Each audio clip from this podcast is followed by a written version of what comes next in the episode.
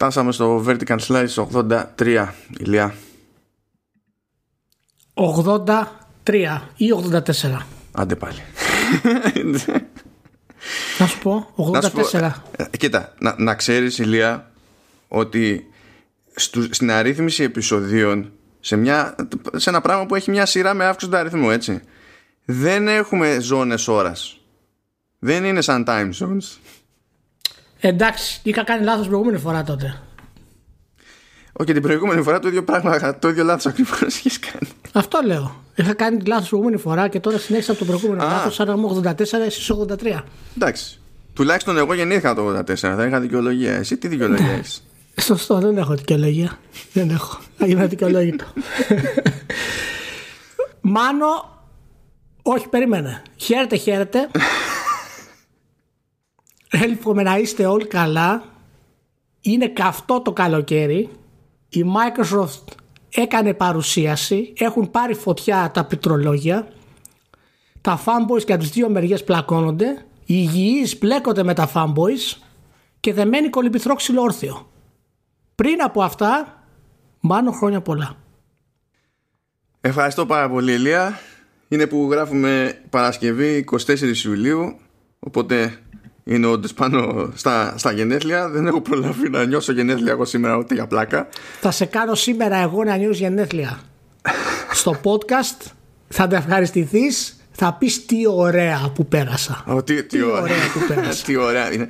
Θα είναι παρανοϊκό αυτό το επεισόδιο, παιδιά. Δεν νομίζω. Όχι επειδή το έχουμε σκεφτεί τόσο συγκεκριμένα να είναι παρανοϊκό, αλλά νομίζω ότι δεν είμαστε σε φάση να μην το κάνουμε παρανοϊκό. Όπως και να έχει το, το συγκεκριμένο. Ω, Λοιπόν, ε, για ξεκίνα τα δικά σου, να δούμε πού βρισκόμαστε.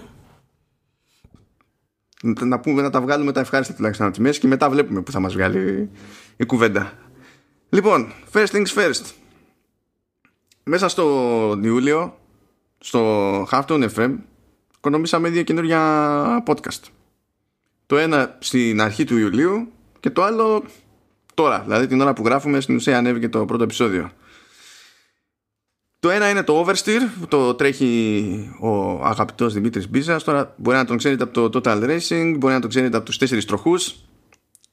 Είναι του συγκεκριμένου συναφιού και καλύπτει κανονικά Φόρμουλα 1 ο άνθρωπος. Αυτό σημαίνει ότι σε αντίθεση με εμάς που θα κάνουμε μια σχετική ανάπαυλα ηλία Ο Δημήτρης τρώει πίκρα γιατί ο Αύγουστος είναι τίγκα στους αγώνες Να σου πω πότε θα με καλέσει εμένα για τη φόρμουλα; Τι Τους να, πει; τι, να, του, να, να σε καλέσει για να, για να γίνει τι, τι να του πεις; Τι θες Θα να βγάλεις από μέσα συζητήσουμε. σου; Θα συζητήσουμε. Δεν θα με καλέσει καθόλου. Ηλία, Γιατί, δεν- ε, ε, Ηλία, να, σου- να, σου- να σου πω κάτι, να σου πω κάτι. Με όποιον τρόπο και να ζητήσεις να σου δοθεί ευκαιρία να μιλήσεις για το NBA σε εκπομπή που δεν κολλάει να μιλήσεις για το NBA θα σε το πάρουν καλύβει, χαμπάρι Το κατάλαβε. Το κατάλαβε. Να και- σου πω, ναι. αφού δεν με αφήσει να μιλήσω στο Vertical Slice, μπορώ να μιλήσω πλάγια στο podcast που είναι για σπορ. Το παιδί μπορεί να βλέπει NBA, το has ρωτήσει. Εσύ τέλος είναι πάντων. ρόδες, δεν είναι μπάλες. Να σου πω, δεν ξέρω από αυτοκίνητα εγώ. Εξαρτάται. Αν, αν, είναι, αν θες να πεις ότι ξέρεις από Renault Twingo Δεν ξέρω από, από, ξέρω από Λάντα. από Renault Twingo. Δεν είμαι κανένας ασχετούμπας. Παρακαλώ, ο- ο- ο- ροζ, ε, ναι, το ναι, παραλαμβάνω. ναι. Ήταν, ε, Ωραία. ήταν αγαπητό Λοιπόν, αμάξι αυτό το, το Oversteer έχει ξεκινήσει. Έχει ξεκινήσει, ναι, βγαίνει επεισόδιο στην ουσία κάθε τρίτη πρωί για να ασχοληθεί με όσα θα έχουν γίνει με τον κοντινότερο αγώνα αλλά όταν δεν υπάρχει αγώνας συνεχίζει κανονικά την κάλυψη ο Δημήτρης για τις εξελίξεις γενικά ρε παιδί μου στο, στο, στο πρωτάθλημα και στο παρασκήνιο και, και τα λοιπά. Είναι και αυτό σαν, σαν και εμένα καφές for the ages σε αυτό Ναι. σε αυτό μοιάζουμε και δεν το ξέραμε πριν συνεννοηθούμε ότι, ότι μοιάζαμε. Ε, και γι' αυτό ο άνθρωπος δίνει πόνο και solo, δεν έχει πρόβλημα. Θα πετάξω εκεί το link στις σημειώσεις για να είναι πιο εύκολο να πάρετε χαμπάρι. Και αυτό είναι το ένα. Το άλλο είναι το, το Showrunners. Το showrunner υποτίθεται ότι θα ασχολείται με μία σεζόν τηλεοπτική σειρά στη φορά. Είναι φρέσκο φρέσκο. Το πρώτο επεισόδιο έχει να κάνει με την πρώτη σεζόν του The Umbrella Academy που κόλλαγε διότι 31 του μήνα βγαίνει η δεύτερη σεζόν του Umbrella Academy. Οπότε είναι ότι πρέπει κάποιος για να θυμηθεί άμα θέλει να ενημερωθεί αν δεν τον ενδιαφέρει τέλος πάντων να φάει spoiler γιατί προφανώς και υπάρχουν spoilers. Προειδοποιούμε και στο επεισόδιο βέβαια, φυλαγόμαστε. Ε, αν γενικά αναρωτιέται δεν έχει σημασία αν του χρειαστεί κατόπιν εορτής και θα ρολάρουμε και από εκεί πέρα είμαι εγώ μαζί με το με το Σταύρο το Βέργο πράγμα που σημαίνει ότι η θερμοκρασία είναι κειμενόμενη στο χιούμορ. Κάθε πότε θα βγαίνει μάλλον το... Το Showrunners. Το Showrunners; Το Showrunners θα το ξεκινήσουμε με μια σχετική μετριοπάθεια. Δηλαδή θα, πραγματικά λαού λαού Θα διαλεγουμε μία σεζόν που στην ουσία θα ασχολούμαστε μία σειρά το μήνα σε πρώτη φάση. Για να ρολάρουμε. και, Καινούριες παλιές πώς το κόβεις; Δεν είναι απαραίτητο να είναι καινούριε, αλλά τουλάχιστον στην αρχή ε, δεν θα πάμε για να πιάσουμε μια σεζόν, ξέρω εγώ, που τώρα είναι στην τέταρτη. Μια, μια σειρά μάλλον που τώρα είναι στην τέταρτη σεζόν. Γιατί είναι λίγο δύσκολο να το φέρουμε όλο να είναι in context. Άρα αυτές που τρέχουν να τις πιάνετε ας πούμε όταν τελειώσουν όλες μαζί σε κάποιο εξτρά ας πούμε session; Ναι, είναι κάπως, είναι κάπως έτσι. Θα δούμε πώς θα το διαχειριστούμε αυτό. Πρώτα θέλουμε να κάνουμε lockdown λίγο τη, τη δομή σε κάθε επεισόδιο και τη μορφή. Και μετά θα είμαστε πιο ανοιχτοί σε διάφορες τσαχπινιές. Γιατί όχι τίποτα άλλο. Νομίζω ότι έχει ήδη δεχθεί απειλές ο Σταύρος για να ασχοληθεί με το Supernatural. Το οποίο δεν είναι και απλή υπόθεση. Είναι 48 σεζόν ξέρω εγώ που λέει ο λόγος. Θα την βγαίνει άκρη. Είναι, είναι, δεν θυμάμαι, είχε φτάσει 15 σεζόν, κάτι τέτοιο. Πραγματικά δεν. 15 ναι, ναι, ναι. Είναι σαν να γυρίσουν και να σου πούνε και δεν, κάνει, δεν, πας, δεν πιάνεις σεζόν σεζόν το Simpsons. Λες, εντάξει, ας πεθάνω καλύτερα. Είναι, είναι λίγο τέτοια φάση περίεργη. Μάλιστα. Αλλά θα το... Κάτι, κάτι, κάτι θα γίνει. Λοιπόν, πάμε... Αυτά Πάρα τελειώσανε τα ευχάριστα. Το, τελειώσαν τα ανοίγματα τουλάχιστον μάλλον για το καλοκαίρι για Χάφτουν γιατί μάλλον δεν τελειώσαν για το 2020. Οπότε η απειλή παραμένει. Μπράβο. Θα δούμε. Θα δούμε. Και μιας και μιλάμε για απειλές. στο λιγότερο οργανικό segue όλων των εποχών θα φύγουμε από τα νέα podcasts και θα πάμε σε ένα παιχνίδι που λέγεται Don't Get Caught. Don't Get Caught. Ναι. Το οποίο παιχνίδι βγήκε, υπήρχε στο PC και βγήκε στο Switch. Και μετά ξεβγήκε από το Switch. Αχα. Τι είναι το παιχνίδι αυτό με τι σχετίζεται κτλ. Υποτίθεται τέλος πάντων ότι είναι ο παίχτη σε first person και καλά αυτό συστήνεται ως stealth το, το παιχνίδι. Ο stealth αυτό, ok. Ναι. Τώρα τι να πω, δεν ξέρω ε, είχε αναλάβει την έκδοση η Ultimate Games τουλάχιστον για την περίπτωση του Switch και υποτίθεται ότι ο παίκτης είναι, είναι μέσα σε ένα μάξι καλά θυμάμαι; Ναι. είναι μέσα σε ένα μάξι ναι ναι σε αμάξι, αμάξι ναι. είναι, στο, είναι στο πίσω κάθισμα αν θυμάμαι καλά και έχει υποτίθεται κάποιες Polaroid με, με φωτογραφίες και το ζητούμενο είναι να τις κοιτάει καθώς αυνανίζεται αλλά να το κάνει χωρίς να τον πάρουν χαμπάρι. Και ο παίχτης τι κάνει; Ε, το, το main event αναλαμβάνει τον αυνανισμό. Τι να πεις; Ο, ο αυνανιστής είναι ο παίχτης. Ε, ναι. Και αυνανίζεται; Κοίτα. Να... Και φαίνεται, να σου πω, φαίνεται το πέος. Γιατί εγώ στο βίντεο είδα ότι είχε ένα smiley face στην κορυφή. Ε, εντάξει. Δεν ξέρω αν ήταν για το τρέιλερ ή όχι, αλλά μάλλον δεν πρέπει να φαίνεται γιατί είναι 16 πέγγι. Δεν είναι το 8. Ε, ε, ε, να, να πω ότι. Τι να πεις, τώρα, ό,τι και να πεις. ό,τι, ό,τι και να πεις. Όχι, απλά προσπάθησα να, συλλάβω, προσπάθησα, να συλλάβω, προσπάθησα να συλλάβω το concept του κάνω hands-on στο παιχνίδι. Hands-on. Αλλά ναι, πέρα την τραγελαφικότητα της υπόθεσης ε, ε, είχε, δηλαδή μπήκε στη λίστα τώρα με τα θέματα το παιχνίδι αυτό. Όχι για την ύπαρξή του την ίδια αλλά για το τι σημαίνει το ότι έκανε μια διαδρομή από το PC μέχρι το Switch. Διότι προφανώς για να βγει στο eShop του Switch περνάει και από ένα τσεκ από την Nintendo. Η Nintendo ευτυχώς θα έλεγα γενικότερα υποτίθεται ότι εδώ και κάποια χρόνια κρατάει μια στάση που είναι πιο πολύ φάση δεν αγγίζω Ναι. Λέμε οκ, okay, μπράβο Nintendo και τα λοιπά. Okay. Επίσης όμως για να βγει το παιχνίδι στο, στο Switch και σε οποιοδήποτε σύστημα πρέπει να πάρει και certification, να πάρει age rating για, το, για καταλληλότητα. Ναι. Και από ό,τι φαίνεται πέρασε από την PEGI. Και πήρε στάμπα 16 συν. Ωραίο. Δηλαδή Go Peggy. δεν ήταν ε, κάποιος, κάποιος rogue agent. Ναι. που έκανε upload χωρίς να το καταλάβει κανένας. Πέρασε μια διαδικασία δηλαδή ο developer χρειάστηκε να εξηγήσει στην Peggy ποιο είναι το concept του παιχνιδιού. Η Peggy χρειάστηκε να δει έστω κάτι να πάρει μια ιδέα Ναι. από το παιχνίδι. Και καταλήξαμε σε συγκεκριμένο age rating και με αυτό οπλισμένο οπλισμένη η Ultimate Games ήξερε ότι μπορεί να κάνει submit το παιχνίδι στην Nintendo και στην κάθε Nintendo στην τελική και φυσικά έγινε χαμός και από ό,τι καταλαβαίνουμε δεν το απ- απέσυρε η Nintendo από το eShop αλλά η εκδότρια εταιρεία επειδή φαντάζομαι ότι αισθάνθηκε ότι δεν τη σώζει και δεν την ξεπλένει τίποτα από τέτοιο bad PR ό,τι και να κάνει Το τράβηξε το παιχνίδι; Γιατί το τράβηξε; Για αυτό που μόλις είπα τώρα τουλάχιστον αυτή είναι η, η μόνη θεωρία που μου έρχεται έτσι, Ναι, αυτό θέλω να σου πω. Δηλαδή, η πραγματικότητα ποια είναι όμως; Δηλαδή, γιατί;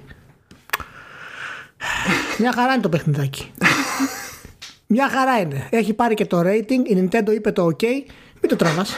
Άστο. Άστο να παίξει. Δεν παθαίνουμε τίποτα με λίγο αυνανισμό. Ε, δε, ε, κοίτα, ένα μέρος μου χαίρεται όπου ο- πέρασε κάτι τέτοιο από όλη αυτή τη διαδικασία και το σύστημα δεν κατέρευσε τελείως. Το αντιμετώπισε με straight face. Ένα μέρος μου χαίρεται. Μπορώ να πω. Μα, ε, ο- οριμάζουμε, μάνο. υπάρχει, υπάρχει οριμότη στη βιομηχανία. Υπάρχουν κανάλια. Η ESA έχει φτιάξει κανάλια που θα αντιμετωπίζει αυτά τα πράγματα. Το φαντάζεσαι αυτό να πρέπει να περάσει από ESRB και από την ESA. Το φαντάζεσαι. Α, από, από την ESA, αλλά. Έχουν κλείσει τη μισή Αμερική. Δεν περνάει τίποτα. Εν τω μεταξύ, ε, υποτίθεται ότι το, το τζέρτζελο. Α, πού ξεκίνησε, Από το RLL. Σόπα. Σε, σε θυμήθηκα εκείνη τώρα. Δεν ξέρω τι φαμόνα. Ε, το RLL. Και λέω αυτό θα είναι ωραίο thread για διάβασμα. ναι, ναι, σίγουρα θα είναι super. Αυτό το ψάξω να το βρω αυτό. θα, σου, θα σου κανονίσω το link να αγώνες, το έχω ναι, πρώτο. ναι, ναι. Λοιπόν, και πάμε σε έναν άλλο έτσι. α, να το πούμε, α, Και δεν είναι, τακ- δεν είναι τραγέλαφος, είναι πιο σοβαρό η αλήθεια είναι. Ε, βγήκε ανακοίνωση τέλος πάντων για ένα παιχνίδι. Νομίζω είναι της FMV Future, έτσι λέγεται ο Dev. Ναι, ναι. Ωραία. Και ε, η εκδότρια εταιρεία είναι η Wales Interactive. Και Wales μιλάμε για Interactive. ένα παιχνίδι που είναι πάνω κάτω FMV Adventure που λέγεται ε, Gamer Girl. Μμμ. Οκ ως εδώ. Οκ ως εδώ. Ναι. Στο Gamer Girl λοιπόν υποτίθεται ότι πρωταγωνιστεί μια κοπέλα που είναι, είναι game streamer. Και ο παίκτης παρακολουθεί σαν να παρακολουθεί stream όταν στριμάρει οπότε μπορείτε να το φανταστείτε αναλόγως ξέρω εγώ, με chat να Μια- τρέχει και διάφορα Ναι. τέτοια. Μια πάρα πολύ όμορφη κοπέλα, έτσι να σημειώσουμε. Δεν ξέρω τι προσπάθεις να πετύχεις με αυτό το σχόλιο αλλά Δεν ξέρω, απλά το αναφέρω. Δεν είναι κάτι. Απλά το δεν, αναφέρω. δεν είναι ότι διαφωνώ απλά δεν ξέρω αν- Ναι, δεν παίρνω θέση. Απλά λέω ότι είναι μια πολύ όμορφη κοπέλα. Αλλά η ομορφιά είναι υποκειμενικό πράγμα, ναι. Για προχωρά. Ε, και υποτίθεται ότι ο παίκτη έχει το ρόλο του chat moderator. Ναι, Δηλαδή τεχνικός είναι συνεργάτης της κοπέλας. ναι.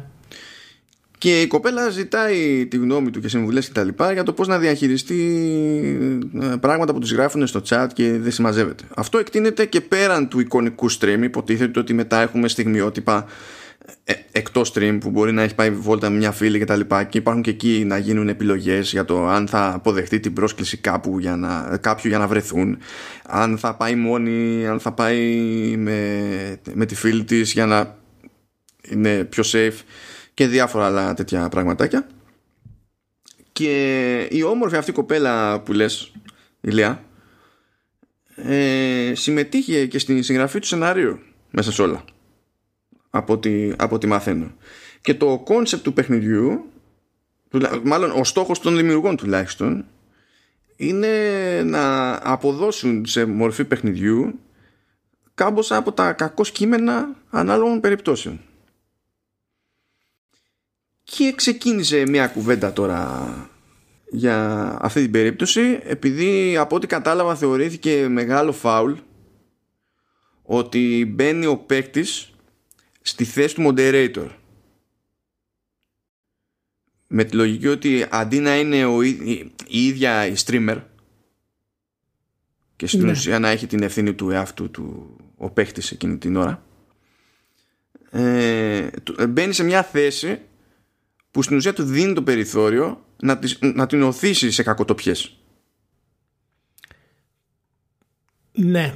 Από ό,τι κατάλαβα αυτό ήταν το μεγαλύτερο σημείο τριβής στη, στην όλη φάση. Φαντάζομαι... Κοίτα, ναι. υπάρχει και το άλλο ότι κανένας από τους streamers δεν δέχονται το παιχνίδι όταν σύμφωνα με το trailer τέλος πάντων γιατί λέει δεν είναι ρεαλιστικό γιατί κανένα chat moderator δεν έχει πρόσβαση στην προσωπική ζωή του streamer. Και ότι η όλη διαδικασία του παιχνιδιού έχει γίνει φυσικά απλά και μόνο για να δημιουργήσει κάποιο πωλήσεις μέσω κάποιου σεξουαλικού ντόρου. Το οποίο το τρέιλερ παραδείγματος χάρη έχει το κορίτσι να είναι μπροστά στην κάμερα κάποια στιγμή του τρέιλερ φορώντας σορτσάκι και half top από πάνω ε, να πίνει ένα χυμό και να, να κουνιέται ας πούμε ξέρεις. Ε, εντάξει εάν κάποιος streamer έκανε κάτι τέτοιο και έχει γίνει συχνά πυκνά ε, υπάρχουν καταγγελίες Δηλαδή, αν κάποιος streamer κοπέλα χρησιμοποιεί το σεξουαλικό της ε, ταπεραμέντο και την ομορφιά της σε τέτοιο ξεκάθαρο βαθμό, τώρα που υποτίθεται κάνει stream για games, έχουν υπάρξει πολλές φορές κατηγορίες, έχουν κατέβει βίντεο και πάρα πολλά πράγματα. Οπότε υπήρχε και αυτό το πρόβλημα. Ποιος ήταν ο λόγος, δηλαδή, στην ουσία του παιχνιδιού να κυκλοφορήσει. Τώρα, δεν ξέρω τώρα ακριβώς γιατί το παιχνίδι δεν είναι διαθέσιμο όχι, βασικά η Wells Interactive μετά από τον τόρο που δημιουργήθηκε ναι. τέλος πάντων ε, απέσυρε το τρέιλερ, έχει μείνει στην ουσία ένα mirror του τρέιλερ σε ένα μοναδικό κανάλι του YouTube αν κατάλαβα καλά. Έχει αποσύρει την επίσημη ανακοίνωση έχει αποσύρει το press kit από ε, από, τέλος πάντων από την υπηρεσία που χρησιμοποιεί για να έχουν πρόσβαση. Έχει εξαφανίσει το βίντεο ναι, έχει εξαφανίσει και το βίντεο και, και την ανακοίνωση και τη σελίδα από το site της να εξαφάνισε όλα. Δηλαδή, φάση το πήραμε πίσω, ξέρω εγώ. Ναι, οκ. Okay. Αυτό τώρα σαν αντίδραση εγώ δεν την καταλαβαίνω. Ούτε εγώ το καταλαβαίνω. Γι' αυτό είναι και αντικείμενο συζήτησης. Εάν μια εταιρεία έχει δημιουργήσει ένα προϊόν το οποίο είναι έτοιμο να το κυκλοφορήσει ή είναι σε διαδικασία παραγωγής ε, στο επίπεδο του να βγάλει το τρέιλερ και κάνει την ανάρτηση, δημιουργείται πρόβλημα, οποιοδήποτε και να είναι αυτό το πρόβλημα, και ξαφνικά το εξαφανίζει, είναι για μένα μεγαλύτερη απόδειξη στο ότι δοκίμασε τα νερά να δει τι θα γίνει και δεν έχει κάποια ουσιαστική αναζήτηση από πίσω του προβλήματος των streamers και ξέρεις της κακομεταχείρισης που έχουν από το κοινό και το παρακολουθούν τα κορίτσια και οτιδήποτε άλλο μπορούν να κάνουν κάποιοι άνθρωποι που έχουν ψυχολογικά προβλήματα. Οπότε δεν καταλαβαίνω καν το νόημα του να το τραβήξεις από τη στιγμή που υποτίθεται θέλεις να κάνεις κάτι τέτοιο. Άρα, κατά πάσα πιθανότητα, δεν έκανες στην ουσία τίποτα τέτοιο. Εξ αρχής. Αυτό.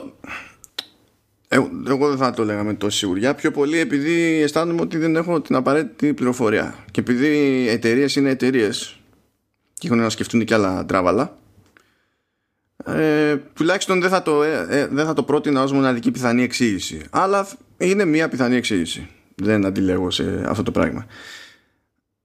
Αλλά το θέμα είναι ότι έτσι όπως το βλέπω εγώ ρε παιδί μου δεν ξέρουμε στην τελική τι κάνει το παιχνίδι. Κανείς δεν ξέρει τι κάνει το παιχνίδι είναι το σωστό timing να δηλαδή η εταιρεία είναι εταιρεία. Μπορεί να το έκανε και στην τελική απλά για να προστατευτεί και χεστήκαν και αυτοί ξέρω εγώ στην τελική για το τι σημαίνει για την developer να προστατευτεί από τι όμως; Από, το, από bad PR και από το οποιοδήποτε νομικό by the way. Εμένα εκείνη η αναστασή μου, ε, εάν, εάν έχεις κάνει μια δουλειά η οποία προσπαθεί να θίξει ένα ψυχολογικό θέμα και ένα κοινωνικό θέμα, mm. Γιατί να φοβάσαι το bad PR από αυτή την άποψη; Πάει να πει ότι κάτι έχεις κάνει. Γιατί οι άνθρωποι παίρνουν κάποιες αποφάσεις και καμιά φορά οι άνθρωποι είναι κολοτούμπες. Δεν ξέρω, δηλαδή δεν στο λέω και καλά ως και καλά αντίλογο, ρε παιδί μου. Απλά δεν ξέρω κι εγώ είναι... πού να γύρω στην πραγματικότητα. Δεν είναι θέμα αντίλογο. Είναι θέμα ότι επειδή δεν υπάρχει επίσημη ενημέρωση, ναι. το πιο πιθανό που έχουμε είναι να υποθέσουμε το τι ακριβώς συνέβη. Και το ότι έχεις τραβήξει όλο το υλικό, το site, το βίντεο ε, από το ίντερνετ και το, και το site σου ε, δεν είναι το δείγμα ότι έκανα λάθος η εταιρεία, δεν πειράζει, προχωράμε. Κάτι άλλο. Κοίτα, πριν, πριν το μαζέψει, πριν το μαζέψει ναι. Είχε κάνει μια δήλωση στο Twitter, νομίζω. Ναι, είχε κάνει μια δήλωση που έλεγε ρε παιδί μου ότι η FMV Future, που είναι η ομάδα ανάπτυξης, ναι. έχει αφιερώσει τέσσερα χρόνια στην ανάπτυξη. Ε, και τέσσερα χρόνια. Τέσσερα χρόνια στην ανάπτυξη και την έρευνα του θέματος και τα και λέει ότι έχει κάνει ένα μάτσο interviews με δεκάδες λέει female streamers. Ε, οι περισσότερες εκ των οποίων έχουν ε, έχουν βιώσει κάποιο είδους abuse ξέρω εγώ online abuse διαφόρων ειδών.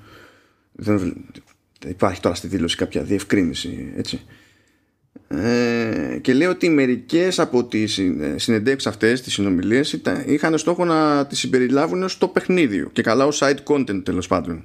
Ξέρεις, ξέρω εγώ ας πούμε ενημερωτικό και τα λοιπά σαν έξτρας ναι. κάπως έτσι. Ε, εφόσον βγαίνεις και λες σε πρώτη φάση αυτό ένας λόγος παραπάνω μετά να, να μην κάνεις πίσω και ειδικά αν, έχει, να πω, αν έχουν αφιερωθεί και τόσα χρόνια, υποτίθεται, εντάξει, όχι ενδεχομένως στην ίδια την ανάπτυξη, δηλαδή στο κώδικα και τα λοιπά και ό,τι να είναι, αλλά αν έχει γίνει προεργασία για τόσο διάστημα και τα λοιπά, ξέρεις ότι φράγκο είναι να έχει καεί, κατά πάσα πιθανότητα έχει καεί. Τι να πω, τέλος πάντων. Είναι, είναι μια από αυτές τις περιπτώσεις που δεν βγάζει πολύ νόημα. Δηλαδή και αυτό τώρα που λες, ποια εταιρεία τώρα θα τραβούσε παιχνίδι τέσσερις χρόνες τέσσερα χρόνια σε ανάπτυξη μέσα σε δευτερόλεπτα. Δηλαδή, τι να πω. Τέλος πάντων. Ε, ελπίζω να μάθουμε λίγο παραπάνω γι' αυτό γιατί είναι πολύ ενδιαφέρον θέμα και είναι ενδιαφέρον θέμα γιατί θίγει κάτι το οποίο συμβαίνει στο δίκτυο και είναι από τις λίγες φορές που ως βιομηχανία χρησιμοποιούμε το ίδιο μας το προϊόν για να κάνουμε κριτική σαν από τα προβλήματά μας. Δεν το έχουμε αυτό σε μεγάλο μέγεθος. Συνήθως κριτικάρουμε ξέρεις, στον εξωτερικό κόσμο ως video games. Αλλά τέτοιο θέμα δεν είναι πολύ συχνό. Ε, ναι, οπότε ε, ε, ελπίζω να μάθουμε πάνω κάτω τουλάχιστον ε, τι συνέβη.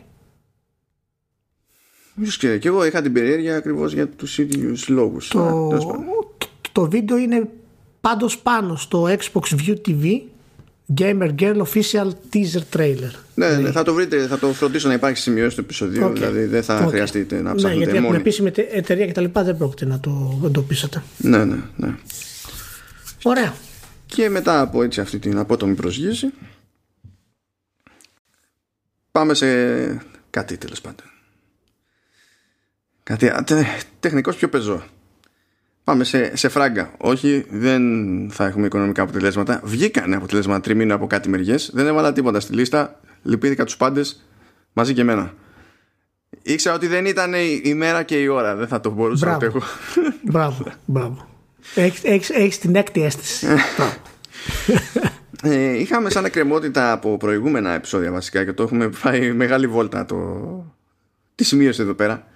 Ναι. Το όλο θέμα με την επερχόμενη όχι απαραίτητα καθολική αλλά περίπου και ίσως ε, αύξηση της προτινόμενης τιμής λιανικής μιας ξέρω εγώ ας πούμε μεγάλης κυκλοφορίας που προορίζεται για τα νέα τα, τα μηχανήματα για PlayStation 5 και για Xbox Series X. Ναι. Διότι ξεκίνησε αυτός ο χορός με την 2K που έκανε εκεί πέρα ένα περίεργο. Λέει ότι θα πουλάω ξεχωριστά την έκδοση για τα συστήματα του τώρα. Θα πουλάω όταν έρθει η ώρα ξεχωριστά την έκδοση για τα συστήματα του μετά. Αλλά θα την έχω 10 δολάρια πιο ακριβή. Αντί για 60 δολάρια, 70 δολάρια. Από ό,τι είδα αυτό στη δική μας πραγματικότητα σημαίνει αντί για 70 ευρώ 75 ε, και εκτός αυτού θα έχω και μια έκδοση νομίζω στα 90 δολάρια που εδώ είναι 99 ευρώ κάτι τέτοιο. Που και καλά είναι ειδική έκδοση. Έχει digital extras και φαντάζομαι coins και ό,τι, whatever, άλλη συσκευασία και πάει λέγοντας Νομίζω είναι Mamba, Mamba Edition περίπου. Ε, ναι, δηλαδή εγώ ενοχλήθηκα που είναι και Mamba Edition και ξέρω ποιες είναι οι διαφορές. Δηλαδή, χωρίς να ασχολούμαι στα σοβαρά με NBA, με, με ενόχλησε λίγο η σκέψη. Αλλά τέλος πάντων. Ναι, ναι. Που λέει ότι αν πάρεις αυτή την έκδοση, αλλά για τωρινό σύστημα, ας πούμε, για τρέχον σύστημα, τότε όταν θα πάρεις νεότερο σύστημα θα μπορέσεις να κατεβάσεις χωρίς επιπλέον ε, έκδοση, ναι, έκδοση λέω, χρέωση και την αντίστοιχη έκδοση την, την καλύτερη ναι. έκδοση ας πούμε ναι. και ξεκίνησε εκεί πέρα μία, μία μανούρα επειδή λέμε, λέει ο κόσμος ότι αν αρχίσει και το κάνει αυτό η 2K όχι απαραίτητα το τελευταίο με το κόμπο που προέκυψε μέσα από όλη αυτή την ιστορία ότι δεν είναι κάτι που αποτρέπει ούτε η Sony ούτε η Microsoft σε περίπτωση που θέλει να το κάνει ξέρω εγώ ένας εκδότης. Ότι αν αρχίζει η 2K ε, λογικά και οι άλλοι μεγάλοι ξέρω εγώ θα κάνουν ανάλογη προσαρμογή των τιμών προς τα πάνω. Ε, στο μεσοδιάστημα ε, πέρα από την σχετική παραφιλολογία και τα λοιπά φύτρωσε και η Ubisoft και είπε ότι δεν θα κάνει αναπροσαρμογή προς τα πάνω. Το οποίο βέβαια ξέρεις μια που το είπε μετά από όλο αυτό το χαμό που έχει γίνει για το, τα εσωτερικά της Ubisoft και μια που λες τώρα αυτό τι πρέπει να υποθέσω εγώ το είχατε σκεφτεί; Ή ότι εντάσσεται στο πλαίσιο του crisis management του στυλ τρώμε που τρώμε κρаб παντού; Ας βγούμε να πούμε ότι δεν θα πειράξουμε τις τιμές γιατί όσα λεφτά και να χαθούν από εκεί του 20 είπανε Απλά το, το ενημερώνω. Ναι, εντάξει. Με τους τίτλους τώρα. μετά λέει θα δούμε τι θα ε, γίνει. μετά, μετά θα δούμε, ναι. Δεν ξέρω ποιο είναι το κίνητρο ακριβώς σε αυτή τη σκέψη. Ξέρεις, μπορεί να είναι και publicity stand, αλλά τέλος πάντων κάπως βγαίνει ότι έτσι κι αλλιώς δεν είναι καν αυτονόητο ότι όλοι θα τραβήξουν την ίδια γραμμή, αλλά από τη γενικότερη αίσθηση ε, τις δημοσιεύσεις σε trade publications και τα λοιπά που το βλέπουν για τη δική τους σκοπιά και πάει λέγοντας υπάρχει το concept ότι τα 60 δολάρια που είναι η βάση υπολογισμού και για τις τιμές σε, σε άλλα νομίσματα έτσι κι αλλιώς ε, έχει μείνει εκεί πάρα πολλά χρόνια παρά την επίδραση του πληθωρισμού και ότι δεν γίνεται να ναι. συνεχίσει να μένει εκεί πέρα για πάντα ναι. και έχει ένα έχει ένα ενδιαφέρον λίγο το ζήτημα διότι ως συνήθως αυτά τα πράγματα δεν είναι τόσο απλά να μου πεις και τι είναι τόσο απλό. Σωστό. Λίγα πράγματα. Ναι, ναι. Α, νομίζω ότι το λέμε λίγο πολύ εύκολα αυτό το ναι αλλά ο πληθωρισμός τόσα χρόνια. Το οποίο ισχύει δεν είναι αμφισβητήσιμο είναι, μπορείς να το υπολογίσεις και ακριβώς τι σημαίνει. Ε, ισχύει επίσης ότι έχουν, ειδικά σε μεγάλες παραγωγές το, το κόστος έχει γιγαντωθεί. Και αυτό ισχύει κανονικότατα. Αλλά κάπου στέκεσαι και λίγο και λες κάτσε όμως ρε φίλε πριν από 10, 10 κάτι χρόνια που πήγαμε και καλά από τα 50 δολάρια στα 60 πόσα κομμάτια πουλάγες για να πεις ότι το παιχνίδι είναι επιτυχία; Όχι ότι βγάζεις λεφτά αλλά ότι είναι επιτυχία Πόσο πριν; Πριν από 15 χρόνια. 700.000 κομμάτια. Ωραία. Τώρα, Το minimum. Τώρα αν είσαι μεγάλη παραγωγή, ε, πιάνεις πάνω από τόσα, πολλές φορές, ειδικά από αναγνωρίσιμο franchise και τα λοιπά, μόνο με τα pre-orders. Ναι, το minimum τώρα επιτυχίας μιας AAA παραγωγής ε, ενώ AAA, κανονικά AAA και σε θέματα marketing, όχι μόνο σε θέματα ανάπτυξης Ναι, ναι. έτσι θεωρείται κοντά στα 3 εκατομμύρια. Είναι το ταβάνι που είχε χτυπήσει η EA με, τα, με το Mass Effect και το Dragon Age, τα οποία τα πιασε, αλλά εν τέλει θεωρήθηκαν αποτυχία. Γιατί είχε υπολογίσει 8 εκατομμύρια, αλλά τέλος πάντων. Ναι, οκ. Αυτό είναι άλλο- άλλο θέμα προς συζήτηση. Ε, νομίζω αυτό είχε υπολογίσει και για το Fallen Order, αλλά εκεί πέρα τη έκατσε και πήγε στα 10, κάτι τέτοιο, ε.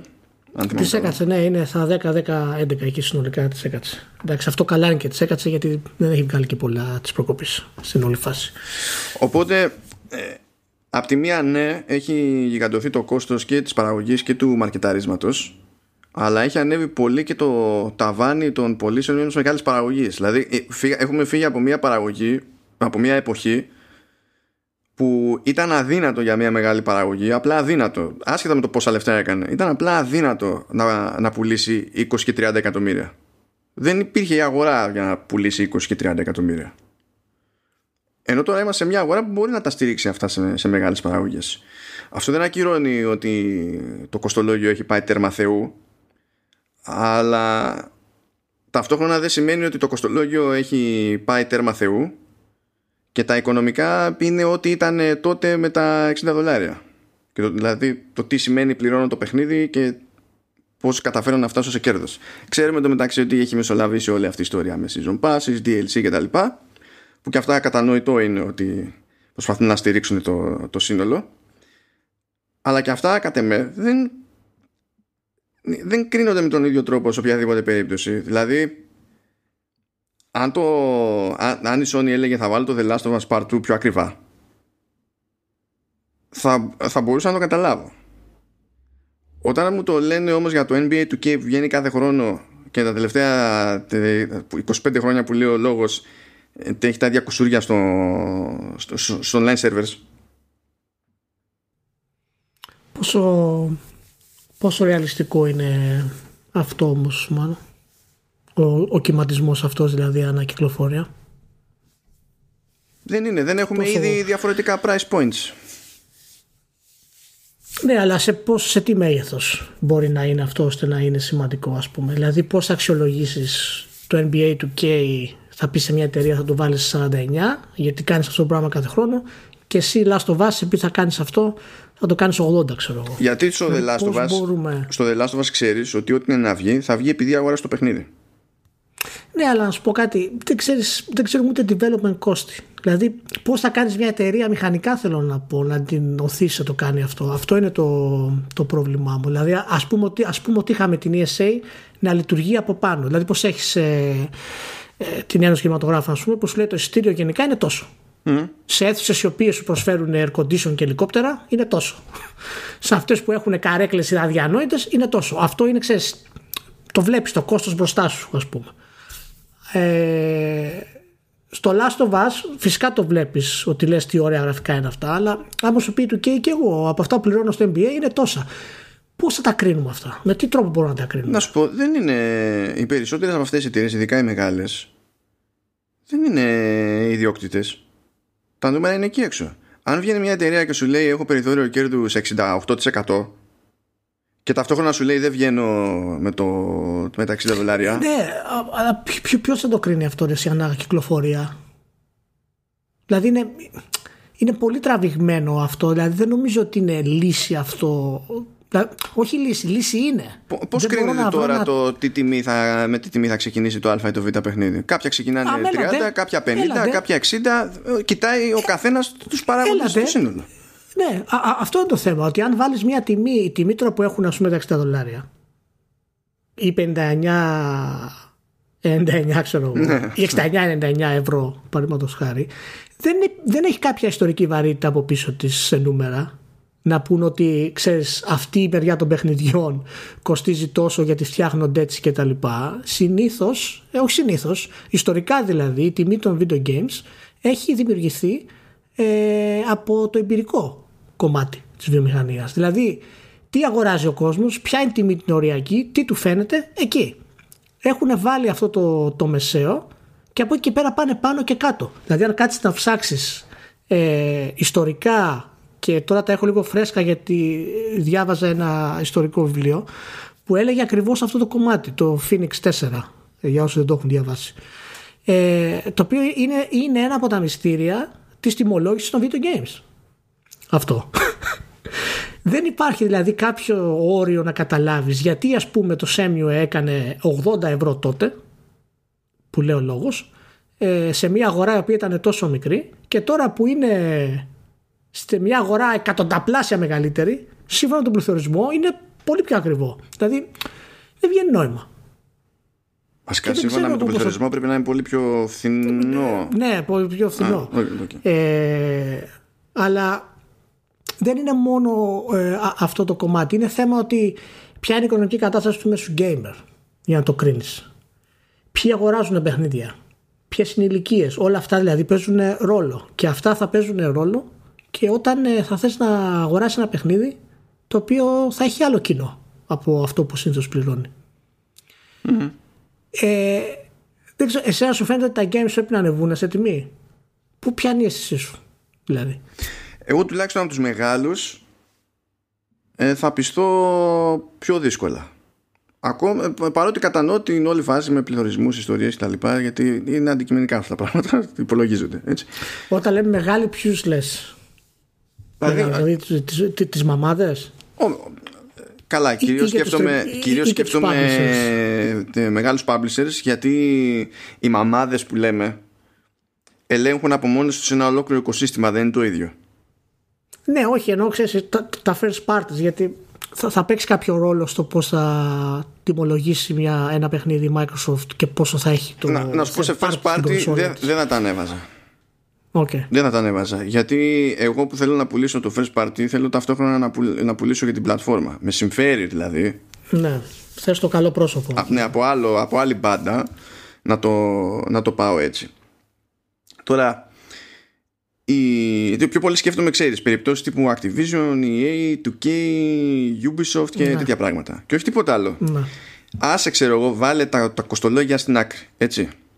Γενικά η απλή πραγματικότητα είναι ότι αυτό που πάει να σου πουλήσει σε μεγάλο βαθμό τώρα ως κάτι πιο ακριβό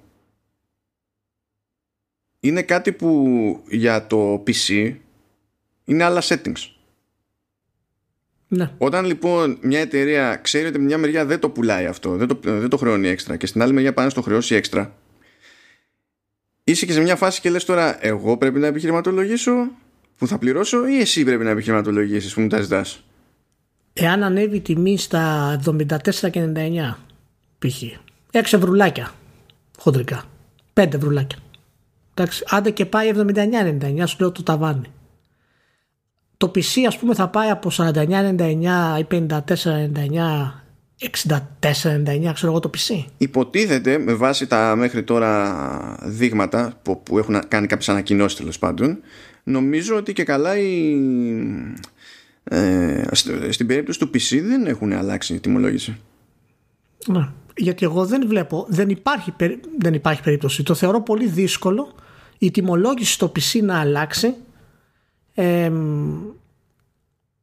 από τη στιγμή που έχουμε πετύχει ένα sweet spot στο να έχουν ανέβει οι πωλήσεις ιστορικά του PC τα τελευταία τέσσερα χρόνια συν όλα τα, τα online stores και οι προσφορές πλέον που γίνονται από την Epic. Έτσι και ανέβει η τιμή τα online stores όπως είναι η Epic και η Steam θα κάνουν party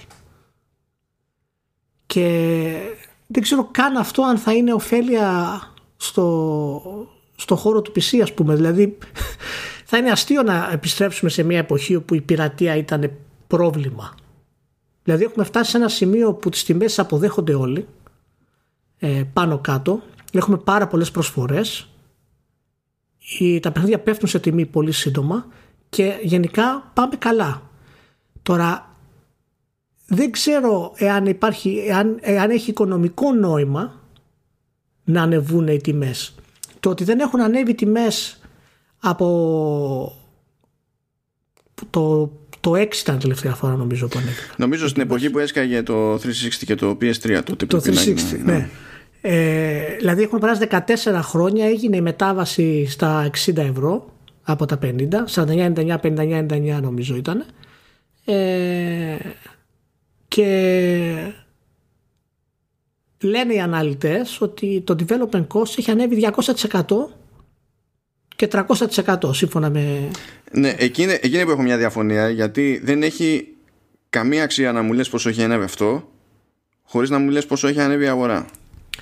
Αυτό είναι το θέμα μου εμένα, γιατί η αναφορά αυτή έρχεται από την IDG Consulting, είναι μια από τις κορυφαίες εταιρείες στο, στον κόσμο και ήταν ο CEO που μίλησε, ο Σάκη, για αυτό το πράγμα. Και είπε ότι από, το development έχει ανέβει από 200% σε 300% ανάλογα με το IP, το είδος, την ομάδα κτλ. Πρώτον, οκ, okay, ε, αυτό, πώς το έχεις υπολογίσει αυτό, είναι υπολογισμένο με βάση το μέγεθος αγοράς, είναι υπολογισμένο επίσης με βάση τους μισθούς, του πόσο διαθέσιμο προσωπικό υπάρχει πλέον, το χρόνο, πώς έχει υπολογιστεί αυτό το πράγμα. Δηλαδή, σίγουρα οι εταιρείες έχουν πάρει τις αναφορές, αλλά εάν εμείς δεν έχουμε ιδέα πώς βγαίνουν αυτά τα αποτελέσματα, δεν μπορώ να, και εγώ να πάρω θέση και να σου πω ναι έχει δίκιο επειδή έχουν ανέβει τα κόστη παραγωγής να ανεβάσουμε την τιμή προς τα πάνω δηλαδή δεν μου λέει κάτι αυτό εμένα και αυτό με, με, φοβίζει, με φοβίζει αυτό εμένα. Είναι πολλαπλοί παράγοντες που για κάποιο λόγο σε αυτές τις συζητήσεις δεν, δεν συνδυάζονται. Δηλαδή, ακούω μόνο, ξέρεις, είναι σαν ανθολόγηση επιχειρημάτων. Ναι. Και το κάθε τι μεμονωμένο. Γιατί αντίστοιχα, ας πούμε, όχι απλά παλαιότερα ήταν ένα μεγαλύτερο ζήτημα και σε ανεπτυγμένες αγορές η πειρατεία, που τώρα δεν είναι το ίδιο. Ναι. Αλλά παλαιότερα ήταν και μεγαλύτερο σημείο τριβής στα μεταχειρισμένα, που τώρα δεν είναι. Ναι. Δηλαδή δεν είναι ότι το μόνο που έχει συμβεί από τότε μέχρι σήμερα είναι ότι έχει μεγαλώσει το κόστος παραγωγής και το κόστος του marketing. Εάν, εάν όντως έχει μεγαλώσει το κόστος παραγωγής 200-300% εγώ το δέχομαι αυτό που λέει ο Σάκη, ωραία. Ε, για να μπορέσει μια εταιρεία να δικαιολογήσει την αύξηση τιμής δεν είναι αρκετό να, να μας πει ότι έχουμε να αυξήσουμε τις τιμές εδώ και 14 χρόνια ή ότι οι τιμές στο κινηματογράφο έχουν ανέβει 39% λέει εδώ που έχω ανοίξει. Ότι η συνδρομή στο Netflix έχει ανέβει 100% κτλ. Δεν είναι, είναι τελείως διαφορετικές αγορές για να κάνεις σύγκριση ε, παράλληλη ας πούμε ξέρεις ε, με κάθετο τρόπο. Οπότε δεν μπορώ να εμπιστευτώ καμία εταιρεία και επιστρέφω σε αυτό που είπες για, την, για το NBA του και που ούτως ή άλλως συμφωνώ μαζί σου ε, πόσο μάλλον μία εταιρεία σαν την ε, Take-Two που θα μου χρησιμοποιήσει το επιχείρημα ότι, ότι έχει ανέβει το κόστος 200 και 300%. Δηλαδή φυσικά νιώθω άμυνα σε αυτό το πράγμα. Και δεν ξέρω ποια είναι η λύση σε αυτό γιατί η άνοδος των τιμών θα γίνει. Αλλά ποιος θα την κάνει και πώς θα γίνει δεν το ξέρω ακόμα. Και ποιοι θα την κάνουν. Και φοβάμαι ότι θα ξεκινήσει από τις εταιρείες αυτές που είναι αδύνατο για τον καταναλωτή να πει όχι στην αγορά. Το FIFA, το NBA 2K, ε, το Assassin's Creed και έχουν αυτή την λούπα δηλαδή. Πάντως... Δεν ξέρω. Ε, γιατί... Να, λέει ας πούμε, γιατί κάνω ένα πρόχειρο τώρα για να βρω το, τον τζίρο υποτίθεται της ναι. αγοράς. Ναι. Ε, και βλέπω ότι το πέτυχα και με προσαρμογή για, το, για τον πληθωρισμό. Λέει ότι το 2006 ο τζίρος της βιομηχανίας ε, με προσαρμο, προσαρμοσμένος τώρα ο τζίρος με τα σημερινά δεδομένα έτσι έχει, έχει ναι. συνυπολογιστεί ο πληθωρισμός είναι 48,41 δισεκατομμύρια δολάρια ναι. ε, ενώ βλέπω στοιχεία μέχρι το 2017 δεν έχουν συμπληρωθεί τα υπόλοιπα που ξέρουμε ότι έχει μεγαλώσει από τότε εντωμεταξύ ναι. ε, ο τζίρος λέει 108,9 ναι. Πάρα από το διπλάσιο. Ναι. Okay. Δεν μπορεί, δεν μπορεί αυτές οι αλλαγές να μην είναι μέρος της συζήτησης και της ιστορίας τώρα για το θέμα ναι, αυτό. Ε, ε, σίγουρα θα είναι απλά πώς μπορούμε εμείς σαν καταναλωτές να αποφασίσουμε όταν δεν υπάρχει ένα σώμα και να βγει να πει ότι ο λόγος που θα αυξηθούν οι τιμές είναι αυτός. Το να βγει ένας αναλυτής δεν πάει να είναι και ο κορυφαίος αναλυτής και να μου πει αυθαίρετα ότι εμείς έχουμε βρει έρευνα ότι έχει ανέβει το κόστος 200%, 300% άρα το νέο NBA 2K θα είναι 69-99 δολάρια. Ε, οκ. Okay. Ναι. ναι. Εντάξει, είναι λίγο περίεργο. Το θέμα είναι πρέπει τα games να ανεβούν τιμή; Ή θα σπάσουν αυτό το sweet spot που έχουμε όλο αυτόν τον καιρό το οποίο οριακά το δεχόμαστε και ψυχολογικά το δεχόμαστε αυτό το πράγμα; Πρέπει να ανεβούν, να ανεβούν τιμή ή όχι; Αυτό είναι ένα ερώτημα το οποίο είναι δύσκολο να ε, τώρα τελείως χυμάδιο έτσι; Ναι. Εγώ θα πω όχι. Θα πω όχι, όχι επειδή με βολεύει, ούτε επειδή είμαι σίγουρος ότι είναι το σωστό. Έτσι; Θα πω όχι όμως, διότι έτσι κι αλλιώς βλέπουμε ειδικά από τους μεγάλους μια τάση να γίνονται όλα πιο μεγάλα, πιο μεγάλα, πιο μεγάλα, πιο μεγάλα, πιο μεγάλα. Και τόσο καιρό καθόμαστε και γκρινιάζουμε, δηλαδή όσο πάει και πιο συχνά, για διάφορα παιχνίδια που λέμε ότι αυτό, έτσι όπως είναι στημένο, έπρεπε να είναι πιο μικρό. Όχι επειδή δεν προλαβαίνουμε να το παίξουμε, αλλά επειδή δεν βγάζει νόημα να είναι τόσο μεγάλο.